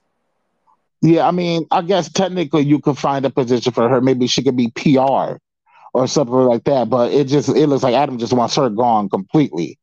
Um, but don't do you find that kind of interesting that he's specifically targeting her? See, that makes my mind think, what if he's working with her behind the scenes, too? Like I was telling you, he may be trying to take them down from the inside, and that may be the only reason why he agreed. Well, and sure. maybe he has some plans with her. I don't know, because remember, there's a spoiler coming out the end of next week about what I told you this morning about the painful lesson. True. Oh, so what if, okay, yes, because so that can be, because they always got to have Victor, be, you know, be one step ahead of everybody. That could potentially be Victor seeing what Adam was up to and shutting it down quick. Yeah, we'll see. Yeah, hello, I can't wait. Chloe, Chloe Van Ruin, welcome. Hello, hello, hello. Um, hey. Yeah, so that's going to be interesting to see what that's about. But who knows? Maybe it's a situation where, yeah, because she, yeah, Adam wants her out. Mm-hmm. Why does he want her out? Um, Cheryl Hines said, I think Adam and Audra are going to get together, and I'm here for it. I, I know that's what team wants. The business side of it. Those two would be hot in a bedroom scene. Yeah, I think they would. Yeah. I mean, we already know what Audra can do, and like I told you, uh, Jay Money. Mm-hmm. Kyle is lunch meat for Audra in the bedroom. Um, yeah. But I, um, Kyle's like the snack, and then Adam would be like the main course. Like, listen, if y'all, and I, I'm gonna, I think I posted it on my Instagram. That scene that that Adam did with Sharon back in twenty twenty. People still talking about that. People, people still talk about that. I know. So could you, uh, my, uh, can you imagine? Because he had some hot scenes with Sally last year, too. He did. Yes, he did. You take that energy with Adam and match that with the energy that Audra has. Mm-hmm. It might run neck and neck with with, with Hope and Thomas. Yeah, Audra's got that vixen vibe that, you know, she Correct. she definitely brings that heat. So her and Adam, plus, you know, Adam got that dark inside of him, and yes. he needs to let that rage out. Yeah, that can be potential potential heat right there. Exactly. That, and I mean, Adam has, even Mark Grossman has played outside of Young and the Restless other dark roles. I can see that. I didn't know he did, but I could definitely yeah, see that. And he's played other dark romantic roles, and it was hot. So if they put him with Audra, oh yeah, that would be fire. Mm-hmm. Also, a fun fact, because I said I was going to remind myself to mention it. So I think Mark Grossman came on in twenty twenty. Um, but guess who also was uh um what they call that? When they... He was the Adam right after um Justin Hartley. He Correct. was the Adam right after Justin Hartley. Correct. So during that same time period, two people were up for two positions. One on The Young and the Restless and one on The Bold and the Beautiful. Okay. They had actually, when he, um, what you call that when you show up and you perform for like a test run to see if they can hire you? I the screen test. Yeah, they did the screen test. So Mark Grossman actually did a screen test for the Thomas position. Wow. And so they already knew because um, with um, J. Matt, or uh, Matt mm-hmm. Atkinson, already they already knew what he could do when he played Austin Travers. They had two positions, the new Adam and then who was going to pick up the Thomas role. He okay. originally he originally screen tested for the Thomas role, but they ended up giving him the Adam position and moving um J Matt over to the Thomas position. You know what, and you always hear something about in Hollywood is the role usually goes to the right person. Mm-hmm. Um, because like I couldn't see Mark as Thomas now. Like there there seems to be an age and mature difference right. with him and the kid and the people in that age group. Um, also, if I'm not mistaken, isn't Steffi supposed to be slightly older? Correct. Than Thomas? Right. I thought so. Then, so, so yeah, so Jacqueline definitely doesn't look older than Mark. Right. Um, so yeah, so that wouldn't have fit. Um, and then Matt, I don't know if he fits the age group of the people that um Adam's storyline revolves. So I think they, it, you know, it, it it went to the right people at, in the right spots. I think they did an excellent job with placing that because you know if they, they it was two dark roles. Originally, mm-hmm. Thomas was not a dark role, but they wanted to have this this Thomas to come in twenty nineteen. Yeah, yeah. When it was Pearson Fold, when right. it was Pearson Fold and the boy before him, they were like good boys. Thomas was like a good boy. Um, right. And then they brought Matt in, and because I was surprised when I remember when he first debuted, where he came back, and then they kind of quickly made him go dark. And I'm like, Thomas hasn't been like, has never been like this before. And it was an interesting take. But yeah, M- Matt plays it well. He has the look. He, he has a great look because he has the look to where he can go dark. And then he has like the look where he can be, you know, redeemed. And it's funnily enough, when Matt has the goatee off, he looks evil. Like when, usually right. when somebody is fresh-faced and clean-shaven, that's supposed to be the good boy look, you know, when, you, when you're fresh-faced and all that stuff. But it's the reverse for him when he doesn't have, maybe because he was doing all the dirty stuff when he first got there without the goatee. Maybe that's part of it. But, like, without it, he looks darker. He looks like an evil character. And then with it, you see, like, the softer side and the redeemed side of Thomas. So, yeah, that's very interesting to know that Mark Grossman went for that role. Yeah, and they actually, you know, they they obviously realized that J. Matt, from being on the Young and the Restless side as Austin, he would have been a perfect fit for Thomas. And then realizing that Adam had a kid, he, you know, because mm-hmm. Connor was already born. Yeah, the other Adams, he fit mm-hmm. in perfectly. as the Adam that came in in twenty twenty.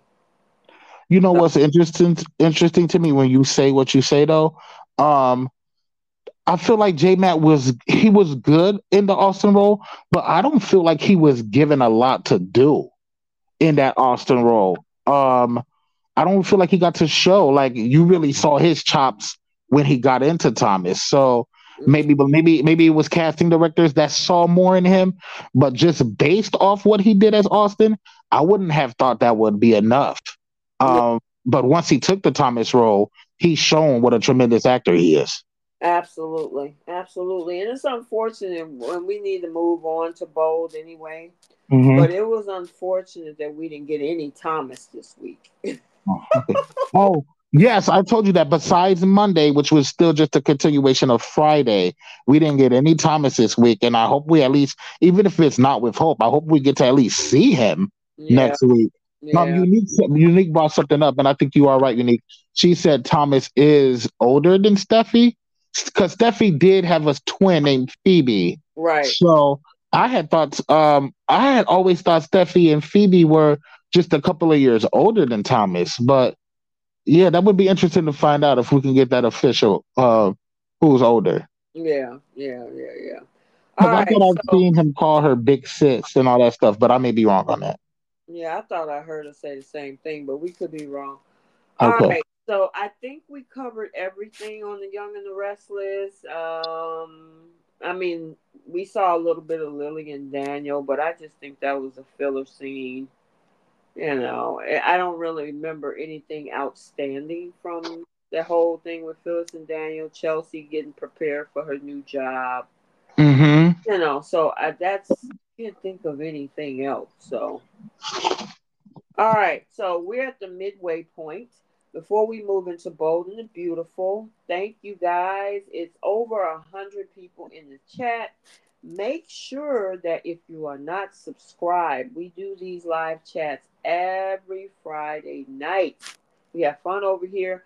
Usually it's myself and Keisha and Trish.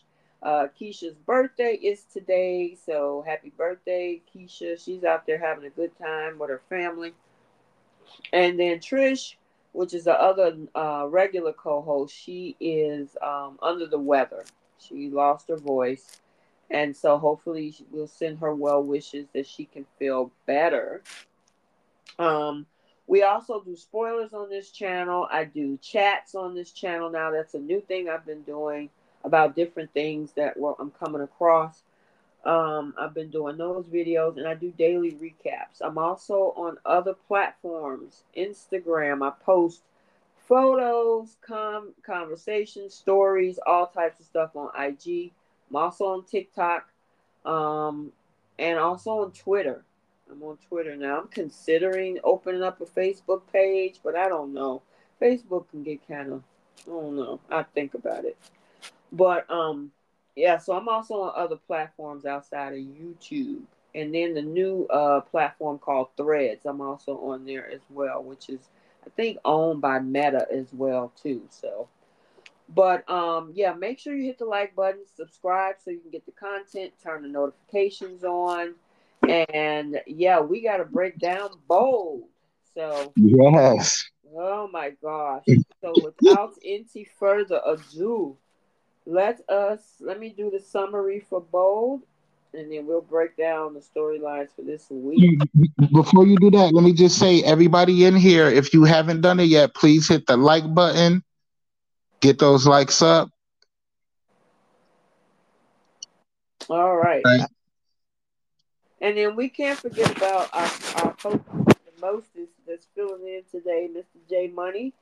Bree is also in the chat. She's also another one of our uh, fill-in co-hosts as well. She was here with us last week because Trish had her anniversary last week.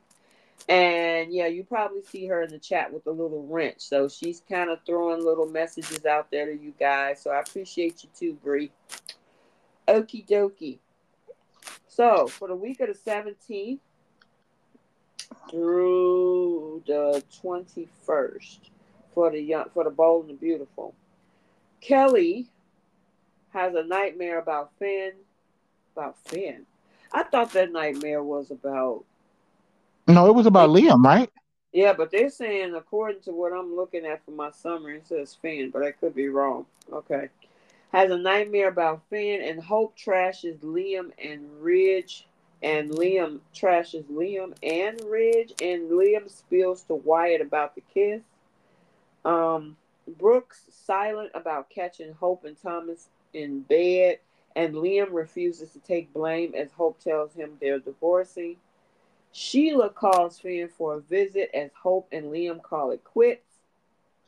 Uh, Finn allows Sheila to hug him while Steffi and Wyatt is reeling over Liam and Hope's divorce. What are you laughing at? Finn, I'm sorry. The, the Finn hug with Sheila. Yeah, we're we going to talk about it. And then last but not least, Sheila's thrilled to be released, and Liam watches as Finn hugs Sheila while Steffi cries in Bridges' arms. Okay. Wait a minute. Where would you like to start with hold this? On, hold on, hold on. Short and Sassy said, T, you teased Sharon and Chance last week but didn't talk about it. I had a whole video about Sharon and Chance. Well, I think he meant maybe just in tonight's. We didn't oh, really mention. Oh, yeah, they, yeah, yeah, yeah. That's right. They did. Listen. It was okay. Loud. Um. All right. I'm gonna put a um a vote out there. So, from a score of one to ten, you guys in the chat, and uh, thank you, Short and Sassy, for the reminder. She got it in all caps too. Mm-hmm. She want to make sure I saw it, and I saw it. Thank you, thank you, thank you.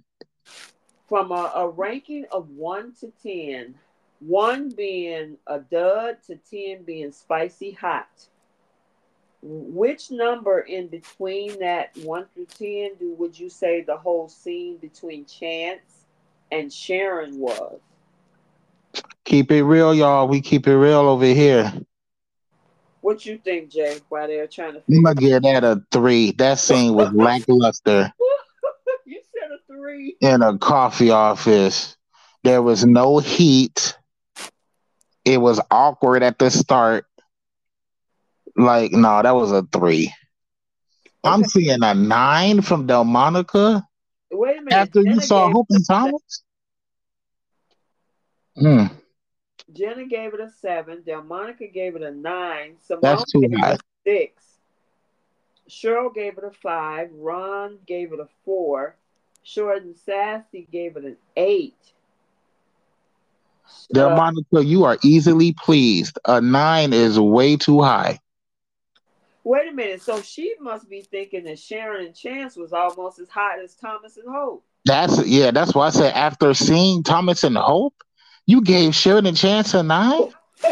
Look at Katana. Katana said Chance was a ten. Sharon was a one.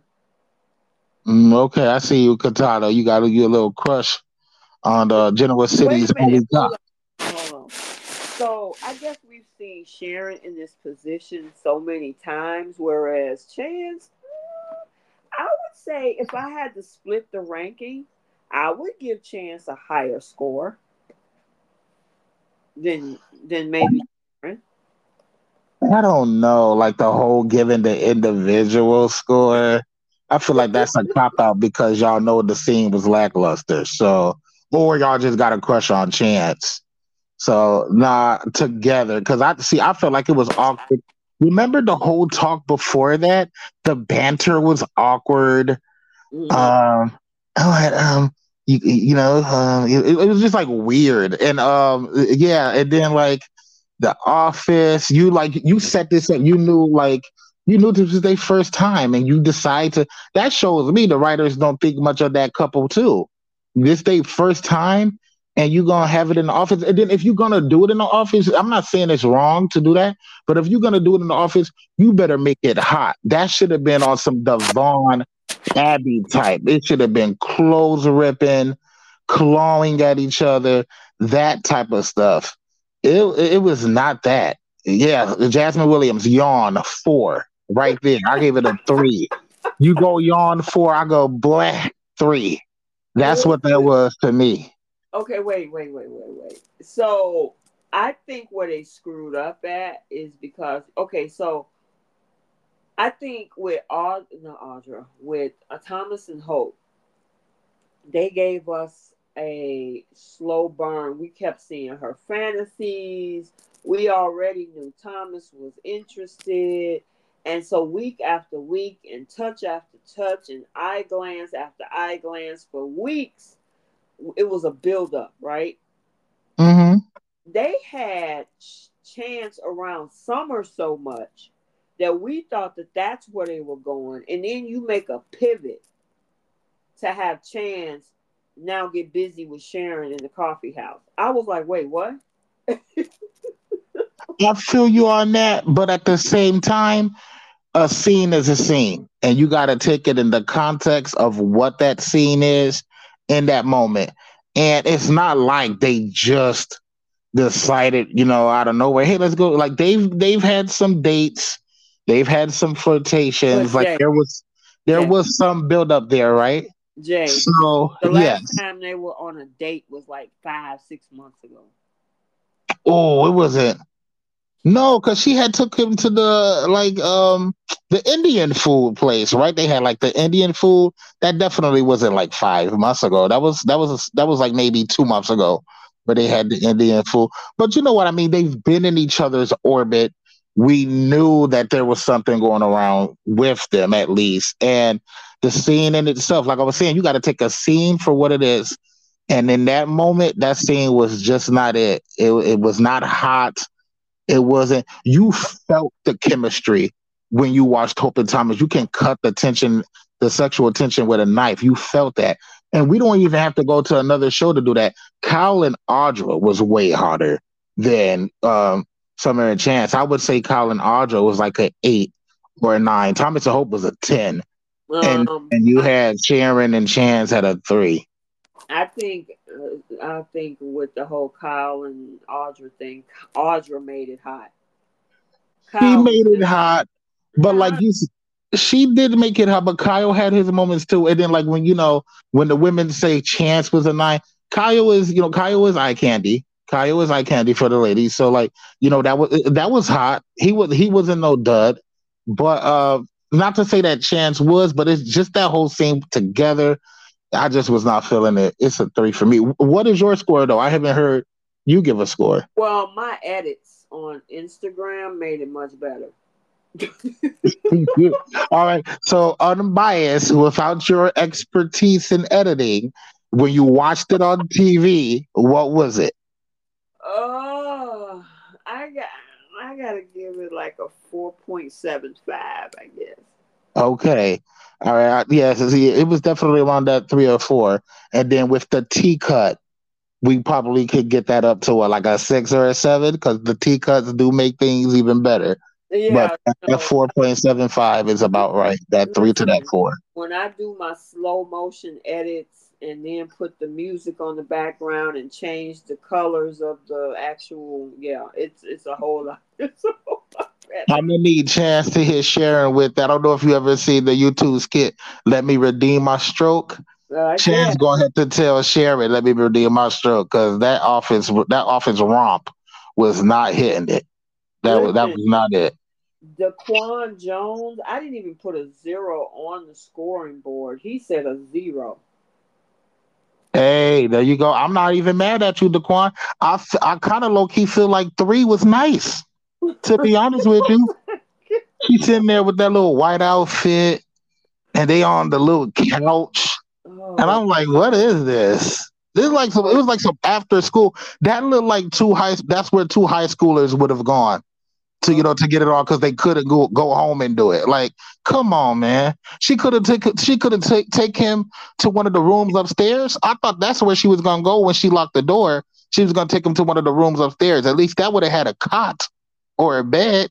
Oh my gosh. Yeah. I mean, Janine Holmes said that the full scene was boring with Sharon. Yes, it was. Yes, it was.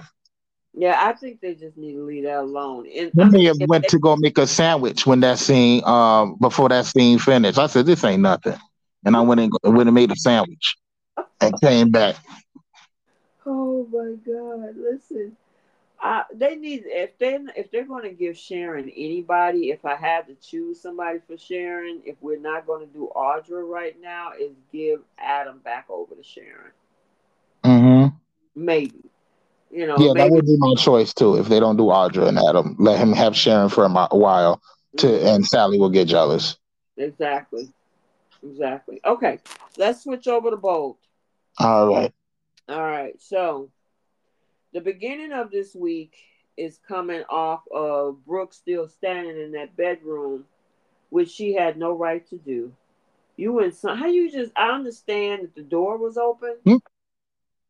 but you run your butt upstairs in that room, and them kids, because they're young, I'm older, so I said kids, but them, her daughter and her mm-hmm. husband, her boyfriend's son, mm-hmm. they bucket naked in the bed. And you standing there screaming. And it's like, uh, you're not at home, bro. Go downstairs, wait for them to get dressed, and come downstairs and have a conversation. Now, that was, that should have been upon Thomas to say something, but he didn't. He just let them hash it out. And, you know, Hope eventually told her, her mom, like, look, I'm choosing me, I'm choosing him, keep it a secret. And I'm going to need you to get out. Well, you know, Brooke got that Forster D radar. So anytime, so anytime there's a Forster D around, she just intuitively f- follows it. It's like a beacon. Doot, doot, doot, doot, doot, doot, doot. She ran up there and uh, she had to see what was going on. I know. That was so crazy. There's no way. I mean, I have adult kids, and, you know, they're, one of them is headed into late twenties, and the other is the early twenties. And if I come up in their house, now, if the door is locked, I might yell, hey, anybody at home? Anybody, what's going on? Or look at my phone and maybe call. I'm not going to go up in their bedroom, especially if I see somebody else is there. Mm-hmm. You see her ring is off, laying on the table. You see her work pass. You see her, her purse. What you think they do, uh, doing up there? Helping him pick out curtains for the new spot? Exactly. No. You knew what was going on. Hope, what are you doing? What you've been doing for thirty to forty years? Getting me some Forster stick. So well, listen, how how did I get here? Exactly. Well, no, she got that from Deacon. And still, that was... she had to do what she had to do to get Deacon. Yeah. I mean, to get Hope from Deacon. You know what I mean? So. Yes. Oh, my God. That was wild. And That's... then, like, they didn't even bother to show. Like, they came back from after she busted through the door. They came back and she was turned around mm-hmm. when, uh, when Hope was getting dressed. But, like, they didn't even, she didn't say nothing like, excuse me, or I'm sorry, or none of that. But that was something okay, else. Go back. Stop right there. Stop right there, Jay. You are absolutely correct on that. Because that man was naked. That's a grown man and they're naked, right? Mm-hmm. How the heck you just going to turn your back standing in his bedroom? You should have been out of there. Yes. Why would you stay? You, at the very least, you could have went outside the door and then came back in the room. You didn't even do that. Mm-hmm. And Thomas should have sent her downstairs. I agree with you on that, Vinny. Thomas should have said, look, you know, can you excuse us for a minute or something? Mm-hmm. Like, Brooke, can you allow us to get dressed and we'll come downstairs and talk? Well, here's the thing. Remember that term we used last week, which was badussy? Yes. With that smell in the room and the beds tore up, there's no way I want to stand there and wait for them to get dressed. I mean, if somebody said I mean, Brooke nasty, she might like that smell. She, you know what I mean? This is the slut from the valley, right? Oh. That that might be like cologne or perfume to her. Listen, I was just too through. I'm like, girl, just leave. Walk out. Turning your back in somebody's bedroom doesn't help. I told you she sniffed that air. How long y'all been? Oh, my God. Thank you. And no telling, she probably time turned her head to look. Mm-hmm. That twelve-hour Badussy must hit different because they was in there for at least twelve hours, right? Well, four T V days and twelve mm-hmm. hours, because it was it was morning time when Hope got there and took off that ring, and mm-hmm. the sun was going down by the time that, that Brooke got there. Boy, they ran a, a little Jerry Lewis marathon up in that bedroom. They was enough for Jerry's kids. That boy. Simone said them sheets was wet with sweat and everything else. You know it. Sweat, bodily fluids. I know if the next time they do show um Tommy's bedroom, he better have some different colored sheets. Or something. Better put that stuff in the laundry or something. Yes, sir. Uh, Bridget says, hello, how are y'all? We doing good, Bridget. How are hey, you? Hey, Bridget. Hey, y'all. She said, y'all don't know Brooke, Brooke is Stephanie two point oh. I've been hearing that. This yeah, week. I've been saying they doing that too. They trying to push her because I'm, a, a lot of soaps do this, but it seems specifically Bold likes to do this. They like to rehash storylines from their original, you know, the, the legacy characters and all of that stuff, and they just making new versions of it. So they've rehashed the original Brooke, Ridge, and Taylor um triangle with Hope, Liam, and Steffi. Mm-hmm. Now they're doing how Stephanie at the beginning of their relationship with Brooke and Ridge was always anti- antagonistic. She couldn't stand Brooke. She called her the slut from the valley. Mm-hmm. She didn't, she shouldn't be with her son. Now Brooke is playing that role. And I don't even want to say now because she's been doing this.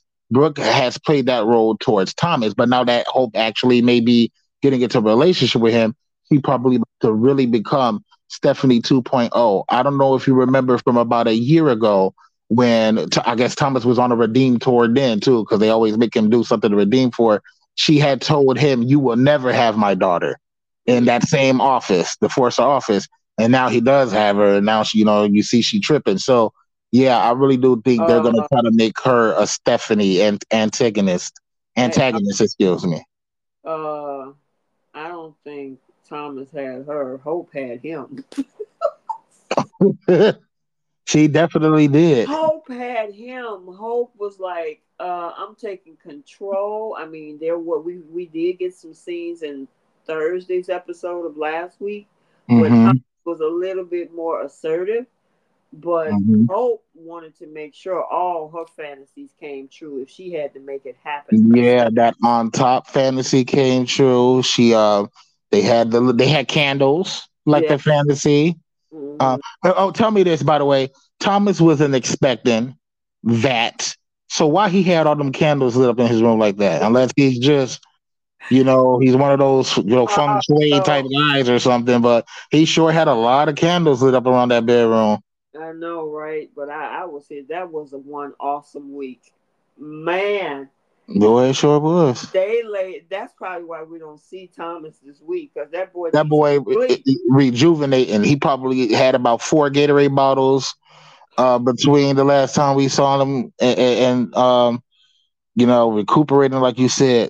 Probably had to wash the sheets, uh, sterilize the room, and Listen. get ready for next time she show up. Nikki, Nikki, Nicole Beth said Brooke might like the smell. It's part of her habitat. You told y'all. I told y'all. She may oh. like the smell of that twelve-hour Badusi. Didn't she used to make fragrances for Forrester? She probably go that. She probably sniffed that room and gave her an idea for a new fragrance. Well, I don't know, but I know that. Um, Who is that that said something about some some uh, cranberry juice? Oh, that was Simone. Simone Francois said, "Hope better drink her some cranberry juice." With all of what she was doing, she don't need no U T I. So they, yeah, they need to drink something because they don't want to cramp up going at it as long as they did. Yeah, Thomas is taking a break. He washing them sheets. He's going to the chiropractor. We're gonna find out that boy at the hospital getting the I V drip. He needs to recuperate. He said, oh, she coming back next week. I got to be prepared. I know, right? Shoot. That dude there, he's probably like, man, I've been waiting on this for twelve years. Yes, sir. It, it was worth it. All right. Now, the next, now, see, here's the crazy thing, because it moves us into Tuesday. Mm-hmm. Yeah, Tuesday or Wednesday. How did you leave the house over there and then get the next morning, you got divorce papers in your bag? Did you call a divorce attorney on the way from Thomas's house to say, I need you to get me some papers together? Girl, she texted that lawyer as soon as she left that boy's, uh, not even before. While she was coming down the stairs, she was texting the lawyer. She told Thomas, I'll see you soon. And she went down the stairs. She got her purse. And she texted that lawyer as soon as she was getting ready to walk out the house. Man, I'm sitting up there like, because Liam came up in that door, and he thought he was going to throw some Thomas shots at her. She kept mm-hmm. calm, and she was like, you know what? Listen, now, I do have a bone to pick with Hope. Yes, you do. I got several of them to pick with Hope. Mm-hmm. Because I want Hope to stand ten toes down in her desire for Thomas. Stop mm-hmm. making this one hundred ten percent about Steffi. You know for, for the last six weeks that you've been daydreaming and fantasizing and having chill bumps and hair rising on your chest. Every time that man touched you at the office, he looked at you, he grabbed your arm. All of the videos on Instagram that I posted about it. And the thing mm-hmm. is, is that you want to make it all about Steffi. That's the, I, I'm like, okay, Steffi maybe has a part with Liam's head, mm-hmm. but nothing has been happening with Steffi over this past two, three year period since the whole who's the baby daddy drama with Hayes. What do yeah, you I- That. Yeah, I don't even mind her using um, the Hope thing as like the catalyst, like to say that, you know, there's always been this lingering doubt um, and maybe those, I, I don't mind her saying that, but cop to the fact that after that, you, you know, you've been having, you know, maybe those doubts made you more open, but you have been having these desires. You have been having these thoughts about Thomas, and you you know, you could even say you were trying to fight them, but at a certain point you just couldn't anymore. Because she did tell him, I'm sorry to say this, I know this is gonna hurt you, but when I kissed him in Rome, the desire was there. She did say that part. So don't like, but then she kind of like reverted and kept making it fully about Steffi. Don't make it all about Steffi. Keep going with the statement of you saying the desire was there, and if we both are desiring other people, maybe we shouldn't be together. You could have said something like that. Right. But to, but to fully put it only on Steffi, Steffi, of course, does play a role. Um, because she does, she has been saying she doesn't like the way that Steffi, you know, it seems like Steffi has a seat at the table in their marriage. Even the way, even though Hope was kind of keeping the truth from Liam, when, when Steffi was getting all up in their business saying, yeah, I think she has feelings for my brother and all that stuff, and then he would listen to her. That's kind of what Hope is talking about. Just the automatic, you know, approval of whatever Steffi says must be. She didn't, you know, she didn't care for that. Now, in this particular instance, Steffi was right, though. You were, you know, you were having feelings for um, her brother. You were fantasizing about this man. So, so like just like you said, she could have just been a little bit forward and better with how she worded what was really going on. Gotcha. Jasmine, um, Bree said Hope was done, over, fed up, just tired of Liam. Those papers were already drawn up. She just now decided to beat him to the punch. And then somebody was saying that they had, she had them papers drawn up while she was still in bed with Thomas. Mm. Um, what? Is, oh yeah, Jasmine said, I don't like throwing it on Steffi. Any doubts Hope might have had are all on Liam. But she must own her desire for Thomas and not use his deflection. I agree with that one hundred ten percent. Mm-hmm. I really yeah. do. I had this conversation earlier this week with Keisha because we okay. were catching up knowing that she wasn't going to be on the show tonight. And mm-hmm. she was like, you know, I, I'm, I'm, she said she was over the honeymoon phase with Hope. And, and Thomas, because of the fact of how Hope was handling this situation when it comes to why she, you know, it's, it's, it's almost like she threw this all on Steffi. Now, granted, mm-hmm. I do agree with you when she said a little bit about when she kissed Thomas in Rome, she felt some desire there. But yeah.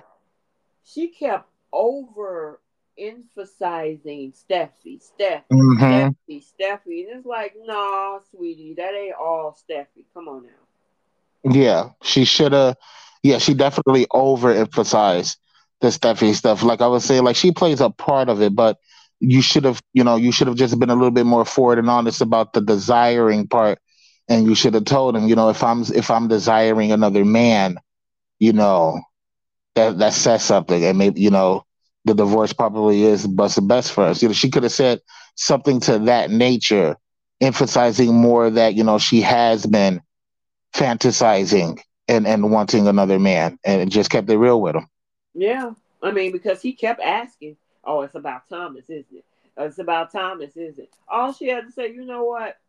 What she did kind of in an off way says, well, you know what? I'm going to live my life and you can go and live yours. And mm-hmm. I know in that moment when Liam gave her that look like, oh, you about to move on with Thomas, huh? Mm-hmm. But it was like an unspoken word there. You know what I mean? Yes. But I also do not like, and I think we, you know, we talked about this throughout the week. They both have issues because I also did not like how he could not own up to the two kisses. Correct. She, you know, uh, when she continuously asks him, you know, what did he do when he went to go see Steffi, and he, you know, he was just hiding behind it. He wouldn't see it, and that's that was a prime example of what the problem was in their marriage. Mm-hmm. So, you know, they both had their ways uh, of not being forward enough. Uh, but I will say this: when she showed him that ring. Or the, the, the ringless finger, how yeah. she turned her hand, it reminded me of that Beyonce dance that goes with the, if you like to do, you should have put a ring on. I thought she was about to bust out. And oh my God. Got into that dance, the way she pumped that hand out, I thought she was going to do it. I was like, no, she did it. But oh, I love that. Let when me she, ask you this, Jay. Yeah. Liam's reaction to all of this. The ring mm-hmm. being missing, the divorce papers. Now, remember, he the one said he wanted a divorce, right? Yes. Do you think that he did that as a scare tactic to get her to, like, fall in line? Because when the ring came off and the divorce papers came out of the purse to the table, he was shocked. He was like, huh. Like, yeah, he did act like he was shocked about it. But I really don't know if it was a scare tactic because he was really displaying that he was disgusted, that yeah. she he was truly disgusted that she kissed that man, and he even said it. If it would have been anybody else, mm-hmm. um. So I, I truly think like if it was some, if she was getting, like, let's say she was with a tour guide, like some hot Italian, um, tour guide, and she kissed him, he would still be mad, but he wouldn't be as mad, right? Right. Um. But because it was Thomas, like he said, like I think he even said at one point he wanted to throw up. Yeah. Uh, every t- yeah, so he was truly disgusted. So I don't think it was a scare tactic. I think that's how he truly felt in the moment. Now, I do think he's egotistical enough to think that she would have fell in line mm-hmm. to keep him because, you know, when it at least comes to these two, he probably thinks he's some big, you know, some big old catch. Mm-hmm. But um, when she showed him that ringless finger, and then pulled out the, the divorce um, papers. Because when she showed the figure, he even had the nerve to say, because a person's words mean a lot. He even had the nerve to say, oh, you beat me to it. You took right. your ring off, you beat me to it. It was like, damn, well, like you was planning on getting taking yours off, huh? Because you probably knew you wanted to go after you want to go after Steffi. So even to say that, if he truly had reconciliation on the mind, why would that be something in your head? Oh, you beat me to it. Right, right. Ruby Boyd. Welcome. She says she has never been satisfied in marriage, not secure. Otherwise, she wouldn't have had fantasies about any other man since Tom had backed off of her of coming on to her. Uh, Liam is used to any woman he is to beg and have to break up. Wait a minute. Hold on. Used to beg him, and he decided to forgive her. He did the same thing with Steffi. And she called his bluff, too, and said that I'm choosing me. Yeah, mm-hmm. so, but let's kind of, before we got to that part, because there was conversation with him and Wyatt Wyatt was begging this man, pleading with this man to go take his wife back. Mm-hmm. And then he found out about the two kisses. What's your thoughts on that? Yeah. Um, once he found out about that, and you saw like the little light bulb go over his head where he said, wait a minute, is this the reason why you haven't been as eager to fight back, you know, for your marriage? Do you know you, you want that piece? So like he put two and two together. Yeah. Um, you know, um, and I, I've seen a lot of people commenting on that, saying that they love that Wyatt is the one that kind of read him that read him that riot act where he found out about the kisses with Steffi. Um, I don't know what that's gonna lead to. Like, well, like you know, when we talk more about what happened on today's episode, we're gonna kind of see what it leads to. Um, but yeah, like I don't. Did you feel like once Wyatt found out about those two kisses, he almost felt kind of silly telling him to keep fighting after that? Well, it was interesting that you say that because knowing that his brother kissed Steffi twice, you go run over to Hope trying to ask her what she doing. Yeah. I'm like, dude, you just need to stay out of it at this point. You know what your brother did. I don't care how he said it was a mistake and I promise I won't do it again. The fact of the matter is he did it. Mm-hmm. While complaining about the kiss because uh Liam don't know about the sex. Liam only know about yeah. the kiss in Rome. Yeah, so, only Nick knows about that. So even without what happened at Thomas's house, y'all are pretty much at a wash, actually, because Liam is up one because he's exactly as far as they know. Yeah, because right, he gets his wife. Mm-hmm. And for for Wyatt to go run the Hope talking about, well, what are you doing? And I mean, I can't believe you're doing this. What was you thinking? Now, I got to clap back at Hope again because she was like, I don't know what I was thinking. Yes, mm. you do. Yeah, you was thinking what you've been saying all this time, that you want to be desired um, and you want to be looked at like you're the only one. Like, you're tired of being, uh, you know, somebody's split. You know, in another relationship with another person, like she's been saying she wants that one person. So she knew what she wanted. She knew how Thomas made her feel. She she desired that man because he wants her and only her. So that's all she had to do. She didn't have to. She didn't have to over overemphasize Steffi. She could have simply told Wyatt, Wyatt, you know, I'm just tired of you know the back and forth, and I desire a man who wants me and only me. That's all she had to say. Yep. I mean, you sit up there. She really could have told him it was none of his business if she wanted to.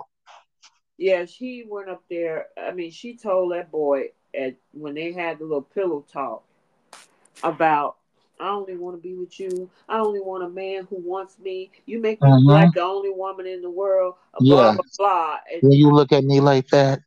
Right, and the thing is, is that you've been fantasizing about this man for the last six weeks, blah, blah, blah, blah, blah. And then when Wyatt said, what were you thinking? I don't know what I was thinking. I mean, it's a lot of mixed messages because even when Hope uh, was waiting for him to come home, you mm-hmm. want to talk about, you know, we need to talk about our marriage and see where we can go from here. There yeah. ain't nowhere to go. What was that? You did all that talking saying you don't want that kind of relationship. That's that's perfect that you brought that up. Why would you say we need to talk about our relationship and where we're going to go from here when you had already said, it, you know, the marriage was over, he wants the divorce, and you want a man that doesn't lust for another woman. So um, with the Wyatt thing, can could can you give her any leeway and maybe say that the reason why she didn't come forward is because it's kind of awkward, like to be telling somebody, while you know, especially your brother-in-law, um, that I desire somebody else, that I'm lusting for somebody else. Could it, can you give her any leeway for that by her po- possibly feeling awkward having to say that? She could actually say to him, you know what, I've had some desire for him. She didn't have to go into detail, detail. Okay. But you know, she could say I was exploring some things that I was finding a desire within myself about them. I mean, it's going to come out. Yeah, or I mean, simply even say I wanted to do it. I want that, to try it. Yeah, know? I want. I wanted to kiss him. Right. You know, and I would have respected that, because if you can own what you did, you know, mm-hmm. because a lot of the spoilers this week for her was like, you know, she takes accountability but has conditions. Okay, part of taking accountability is saying, you know what, I'm going to own my feelings, my choices, you know, what I've done. And I mean, I don't, she don't need to go and tell everybody every detail of what happened in that bedroom. But you need to stand ten toes down, especially when Liam asked you, I bet you're moving on with Thomas, or maybe this is going on with Thomas. Yeah, you got mm-hmm. a desire in that kiss, but it's more than that. And she's yeah. keeping, all of them are keeping secrets. Mm-hmm. I mean, Liam is keeping secrets of two kisses. She got the other secret of sleeping with Thomas. Steffi got the secret of keeping that kiss away from, and then, of course, we got to talk about Finn at the end of the week. Yeah. You know, so, all right. Uh, the divorce, ha- I got to say, I got to give a shout out to Scott Clifton and Annika Noel. They did an excellent job this week on that whole divorce scene. Mm-hmm. It had a lot of people in an emotional state. Yeah. You know, some people that came through a divorce, some people that's going through situations. Whatever it is, people were feeling that scene. So I think they got Performer of the Week by some, uh, you know, classification or whatever. They did an excellent job with that. So I got to give them kudos. Um, what else happened this week? Um, moving on. Uh, okay, so then it, they pushed us into Sheila. All of a sudden, you know, because Steffi has been fighting the feelings of, of um, oh, well, feelings of guilt or whatever it is with this thing with uh, Liam. They also had her bring up the fact of being, she, you know, being excited about Sheila being behind bars. Mm-hmm. And she made a statement to, because then as soon as the divorce was over, Liam headed over to Il Giordino. If I was Steffi, I, I'd seen the back of his head. My husband told me, listen, oh, you need to stay away from that dude. She was like, oh, I'm going to go sit down and talk to him. Mm-hmm. She should have turned around and walked the other way. And was it you in the recap? Because I absolutely agreed when I heard this. Was this you in yesterday's recap when you said, when he told her, him and Hope were, um, signed divorce papers, but I don't want you to worry. I'm not going to interfere in your marriage. She, um, I noticed this when I watched it. She like kind of like looked aghast and like stepped, right. like leaned back, and she looked like she had a look of disappointment on her face when yeah, he somebody. said, "I'm not going to interfere with your marriage." And at that moment, I said, "Oh no, they are going to do this. They are going to bring back Steffi and Liam somehow, some way." Okay, so I did a video about. What time is it? About four or five hours ago, about mm-hmm. whether or not they're trying to sabotage. Um, they're trying to sabotage the throw Sin under the bus to kind of reunite Steam. That's they absolutely are. I honestly think that they're trying to do that. I'm not saying for sure, but it sure look like roads. All roads lead to Steam. Mm-hmm. Because today alone. Today alone did it. Today did it all. And yeah. the thing is, is that they all of a sudden, that old creepy scene from uh, from Thursday's episode mm-hmm. where Finn hug, I mean, uh, Sheila hugs Finn and her his hand move up her back. They three yeah. each other face. That scene was so cringy. It was so cringy. It looked like that boy was going to grab her cheeks and then he was... And then he slid it up her back. I'm like, what is we getting ready to see here? Like, because yeah. they've done some, they've done some things on this show. They've turned a woman into a man uh, with Maya. I still can't get over that all these years later. Um, and then they got, I know they're not finna do this Kentucky storyline. So, but uh, they kind of brought it back up. But yeah, that was very weird and very cringy. The camera panning up with it, like what was that?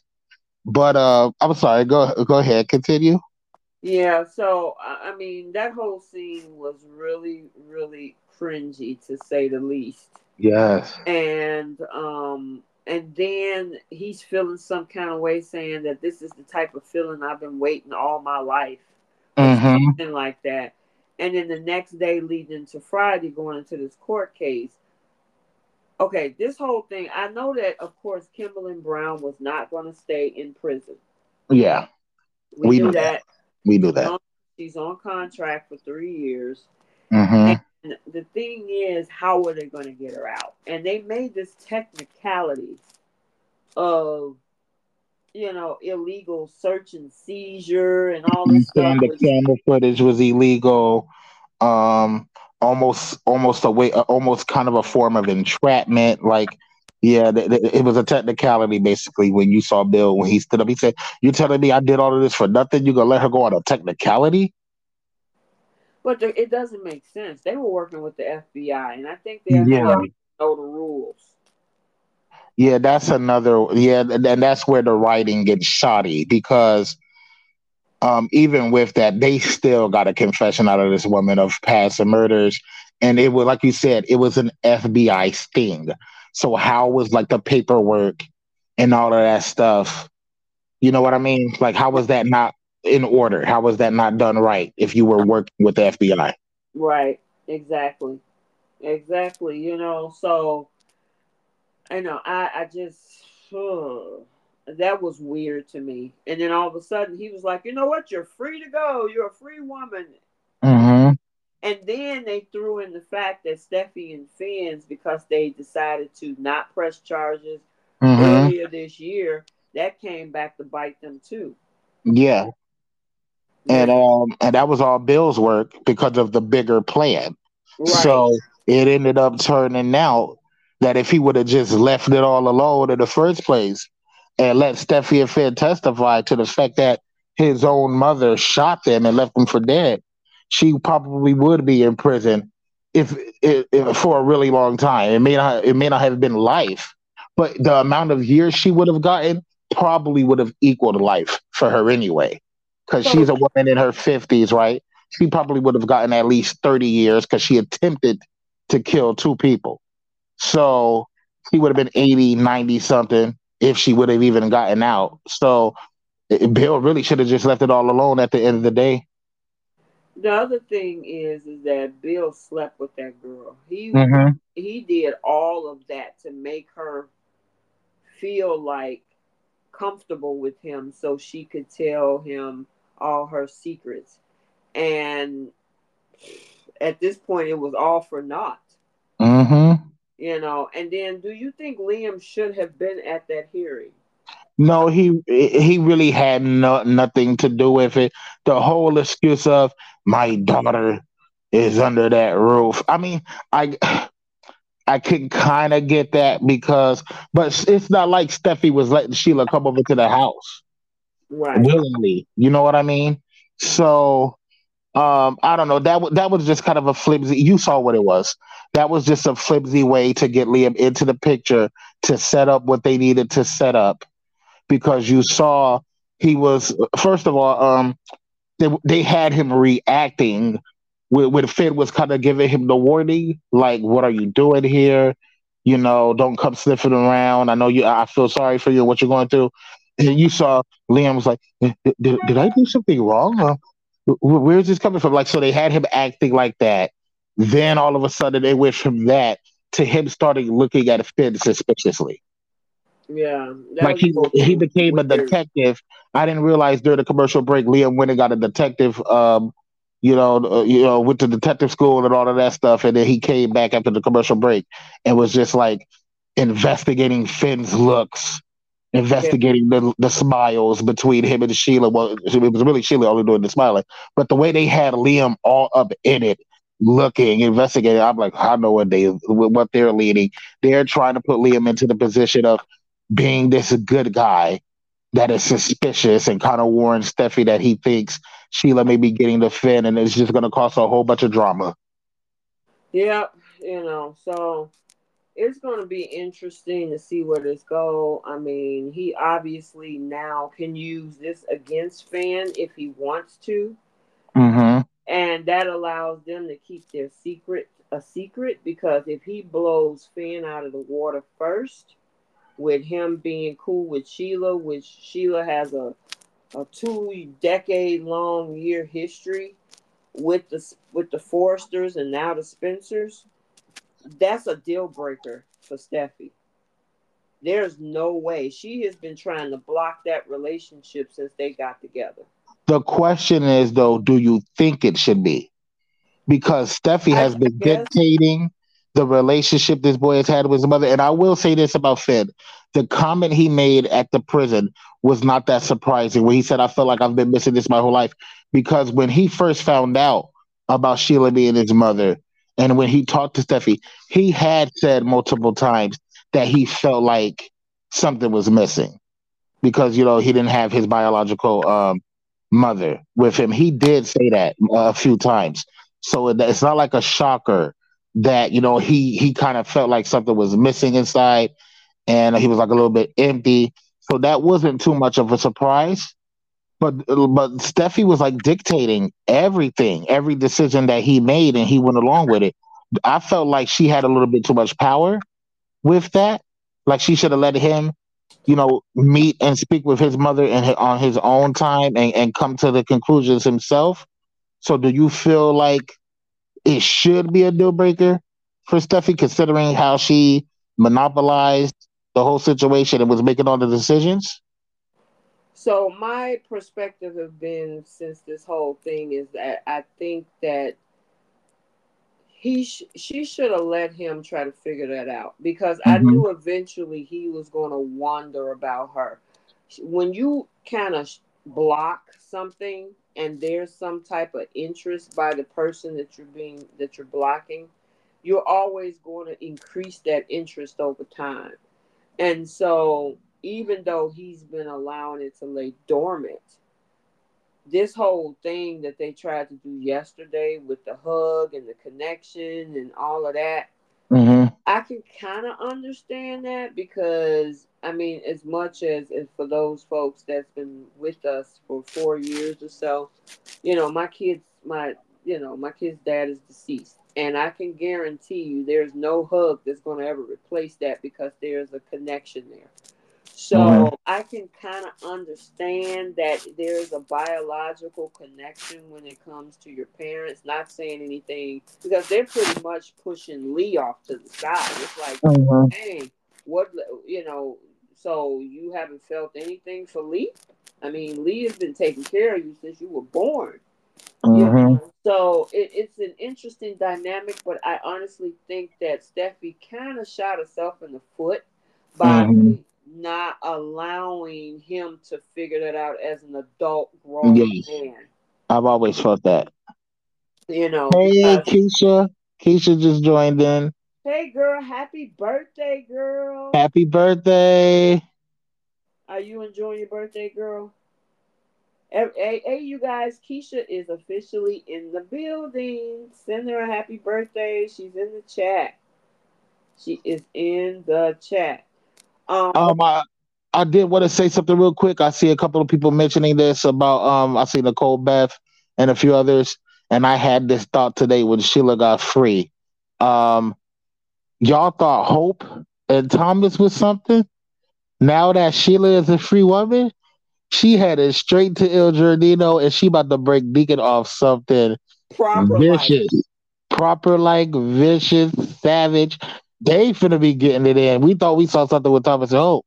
They definitely finna be getting it in. Oh yeah, they finna definitely. I mean, when she come back to tell Deacon, I'm a free woman, and I mm-hmm. can do, I can do you. Because I've been in jail, they going to make a whole scene out of Deacon and Sheila. Yes, they are. Yes, they are. All right. Um, we got to keep it moving. We're already over two and a half hours almost. Okay. All right. Yeah. Um. Okay, so that goes back to what I was saying with um them trying to steamroll Steffi and Finn, because Now Liam has leverage. He's seeing what's going on. He's probably going to make it his mission uh-huh. to, undermine, to see what's going on. Yeah. To undermine Liam. I mean, to undermine Finn. Uh, Finn. Uh-huh. Which, of course, he's going to always say, my daughter, I need to protect my daughter and you, you your relationship with your mom. I'm not going to have you anywhere near her, blah, blah, blah, blah, blah. Yeah. And, you know, that's going to pretty much throw that whole uh, kiss that they had at the window. Yeah. You know what I'm saying? So I I would say at this point, they're trying, that's me, just my perception is that they're probably trying to get rid of Steffi and Finn and bring on Steffi and Liam, unfortunately. I think so, too. Finn is probably going to be made to be the scapegoat in all of this. Yep, I agree. I agree. All right, did you have anything else on Bold for this week? No, I think we covered it. Okay. All right, let's go ahead and do our Flip the Script segment, and I take several seats, and we're going to shut it down. So who you got, uh, who you going to flip the script on for The Young and the Restless? For the flip the script on The Young and the Restless, I would have had Adam when he walked out. I would have had him be done with them completely and just look to start his own thing and just be done with Victor dictating everything. I agree with that one. I totally agree with that one. And then my flip the script would have been Heather asking um, Christine to recuse herself. Because you shouldn't be on this case. Mm-hmm. Not at all. Nope, nope, nope. All right. Um, now, who you got taking seats this week? For my take a seat for Y and R, it's Victor. Um, I'm tired of you promising Adam autonomy when you give him these businesses to run, and then you find a way to take it away from him. Every single time, uh, I was just so I was just so tired of it. Um, you know, Victor just always reneges on these deals with Adam. So my taken seat is definitely Victor. Okay, um, I got taken seats is uh, first of all uh, Tucker. Stop banging on tables when you don't get your way. Something wrong with you. You in a public restaurant. Uh, so that's my take a seat for that one. And then I also would like to put, who is that other? Oh, Victor, you already got him in the seat, so. All right, you see the seats in the, in the comments? Or the flips? Jay, you still there? Uh-oh, he must got a connection. All right, flip the script short and sassy, Y and R. Summer slaps Audra. Tucker need to take a seat, what LaShanta said. Jenna said Victor, Kyle, Audra, and Tucker take a seat. Victoria needs to take a seat. Um, who was that? Jennifer says Victor named Victoria. Miss mm-hmm. Caitlin said Victor. T A Y and R flip, Adam not work with Sharon because of Nick. Okay. LaShanta said Audra and Kyle take a seat. Vin, Vinny says flip the script, Y and R. Su- Summer dig deep in that slap that she gave Kyle. Would you say wind up, wind your hand? Yeah, up? She should have reached back a little bit more with that one. Miss Caitlin said Kyle too. Short and sassy said take a seat. Y and R Victor, Victoria, Kyle, and Audra. Simone Francois. Uh, Y and R flipped the script. Adam being done with the family. Take a seat, Ashley. Um, Katana says Summer sorry slap can take a seat. Mary says take a seat. Sharon, Chance, Tucker, and Ashley. Chance take a seat. Okay. Uh, Bree says Wyatt minds his own business and wear a different color suit. Jasmine says Audra, Ashley, Kyle, and Victoria and Victor. And I think that might be it. Okay. I think we got everybody. Woo! Jay, we made it through a long one. Yes, we did. We had a lot to talk about. Yes, we did. Yes, we did. And um, for you guys, make sure you're on the way out. You hit your like button. Thank you all for coming in and uh, sharing your comments in the comment section. All of the newbies, make sure you subscribe and check out the other platforms as well. And also, um, you know, check out the recaps and spoilers. Some more, the full spoilers will be coming out this week too. So, yeah, definitely follow the um, follow the I G, follow the TikTok, follow the Twitter. And uh, make sure y'all like and subscribe for all of y'all that haven't. Yeah. All right. Did you have anything else? No, I think I'm good. Okay. So until the week of the twenty-fourth to the twenty-eighth, we will see you guys next time. Bye. Bye-bye, guys. Thanks for joining us this week on C B S Soap Dish Recap. Make sure you check us out on our Facebook group at The Young and the Restless, Bold and the Beautiful, Long Haul, Die Hard Fans Group. We are twenty-nine thousand strong, and we would welcome you. Also, never miss an episode. You can check us out on other platforms, such as via R S S, so you'll never miss a show. Also on Google Podcasts, Spotify, Breaker, Overcast, Pocket Cast, Radio Public, and more. While you're at it, if you found value in the show, give us a rating. If you simply want to tell a friend about the show, that would help us out too. We're signing off for now. We'll talk to you next week. Bye.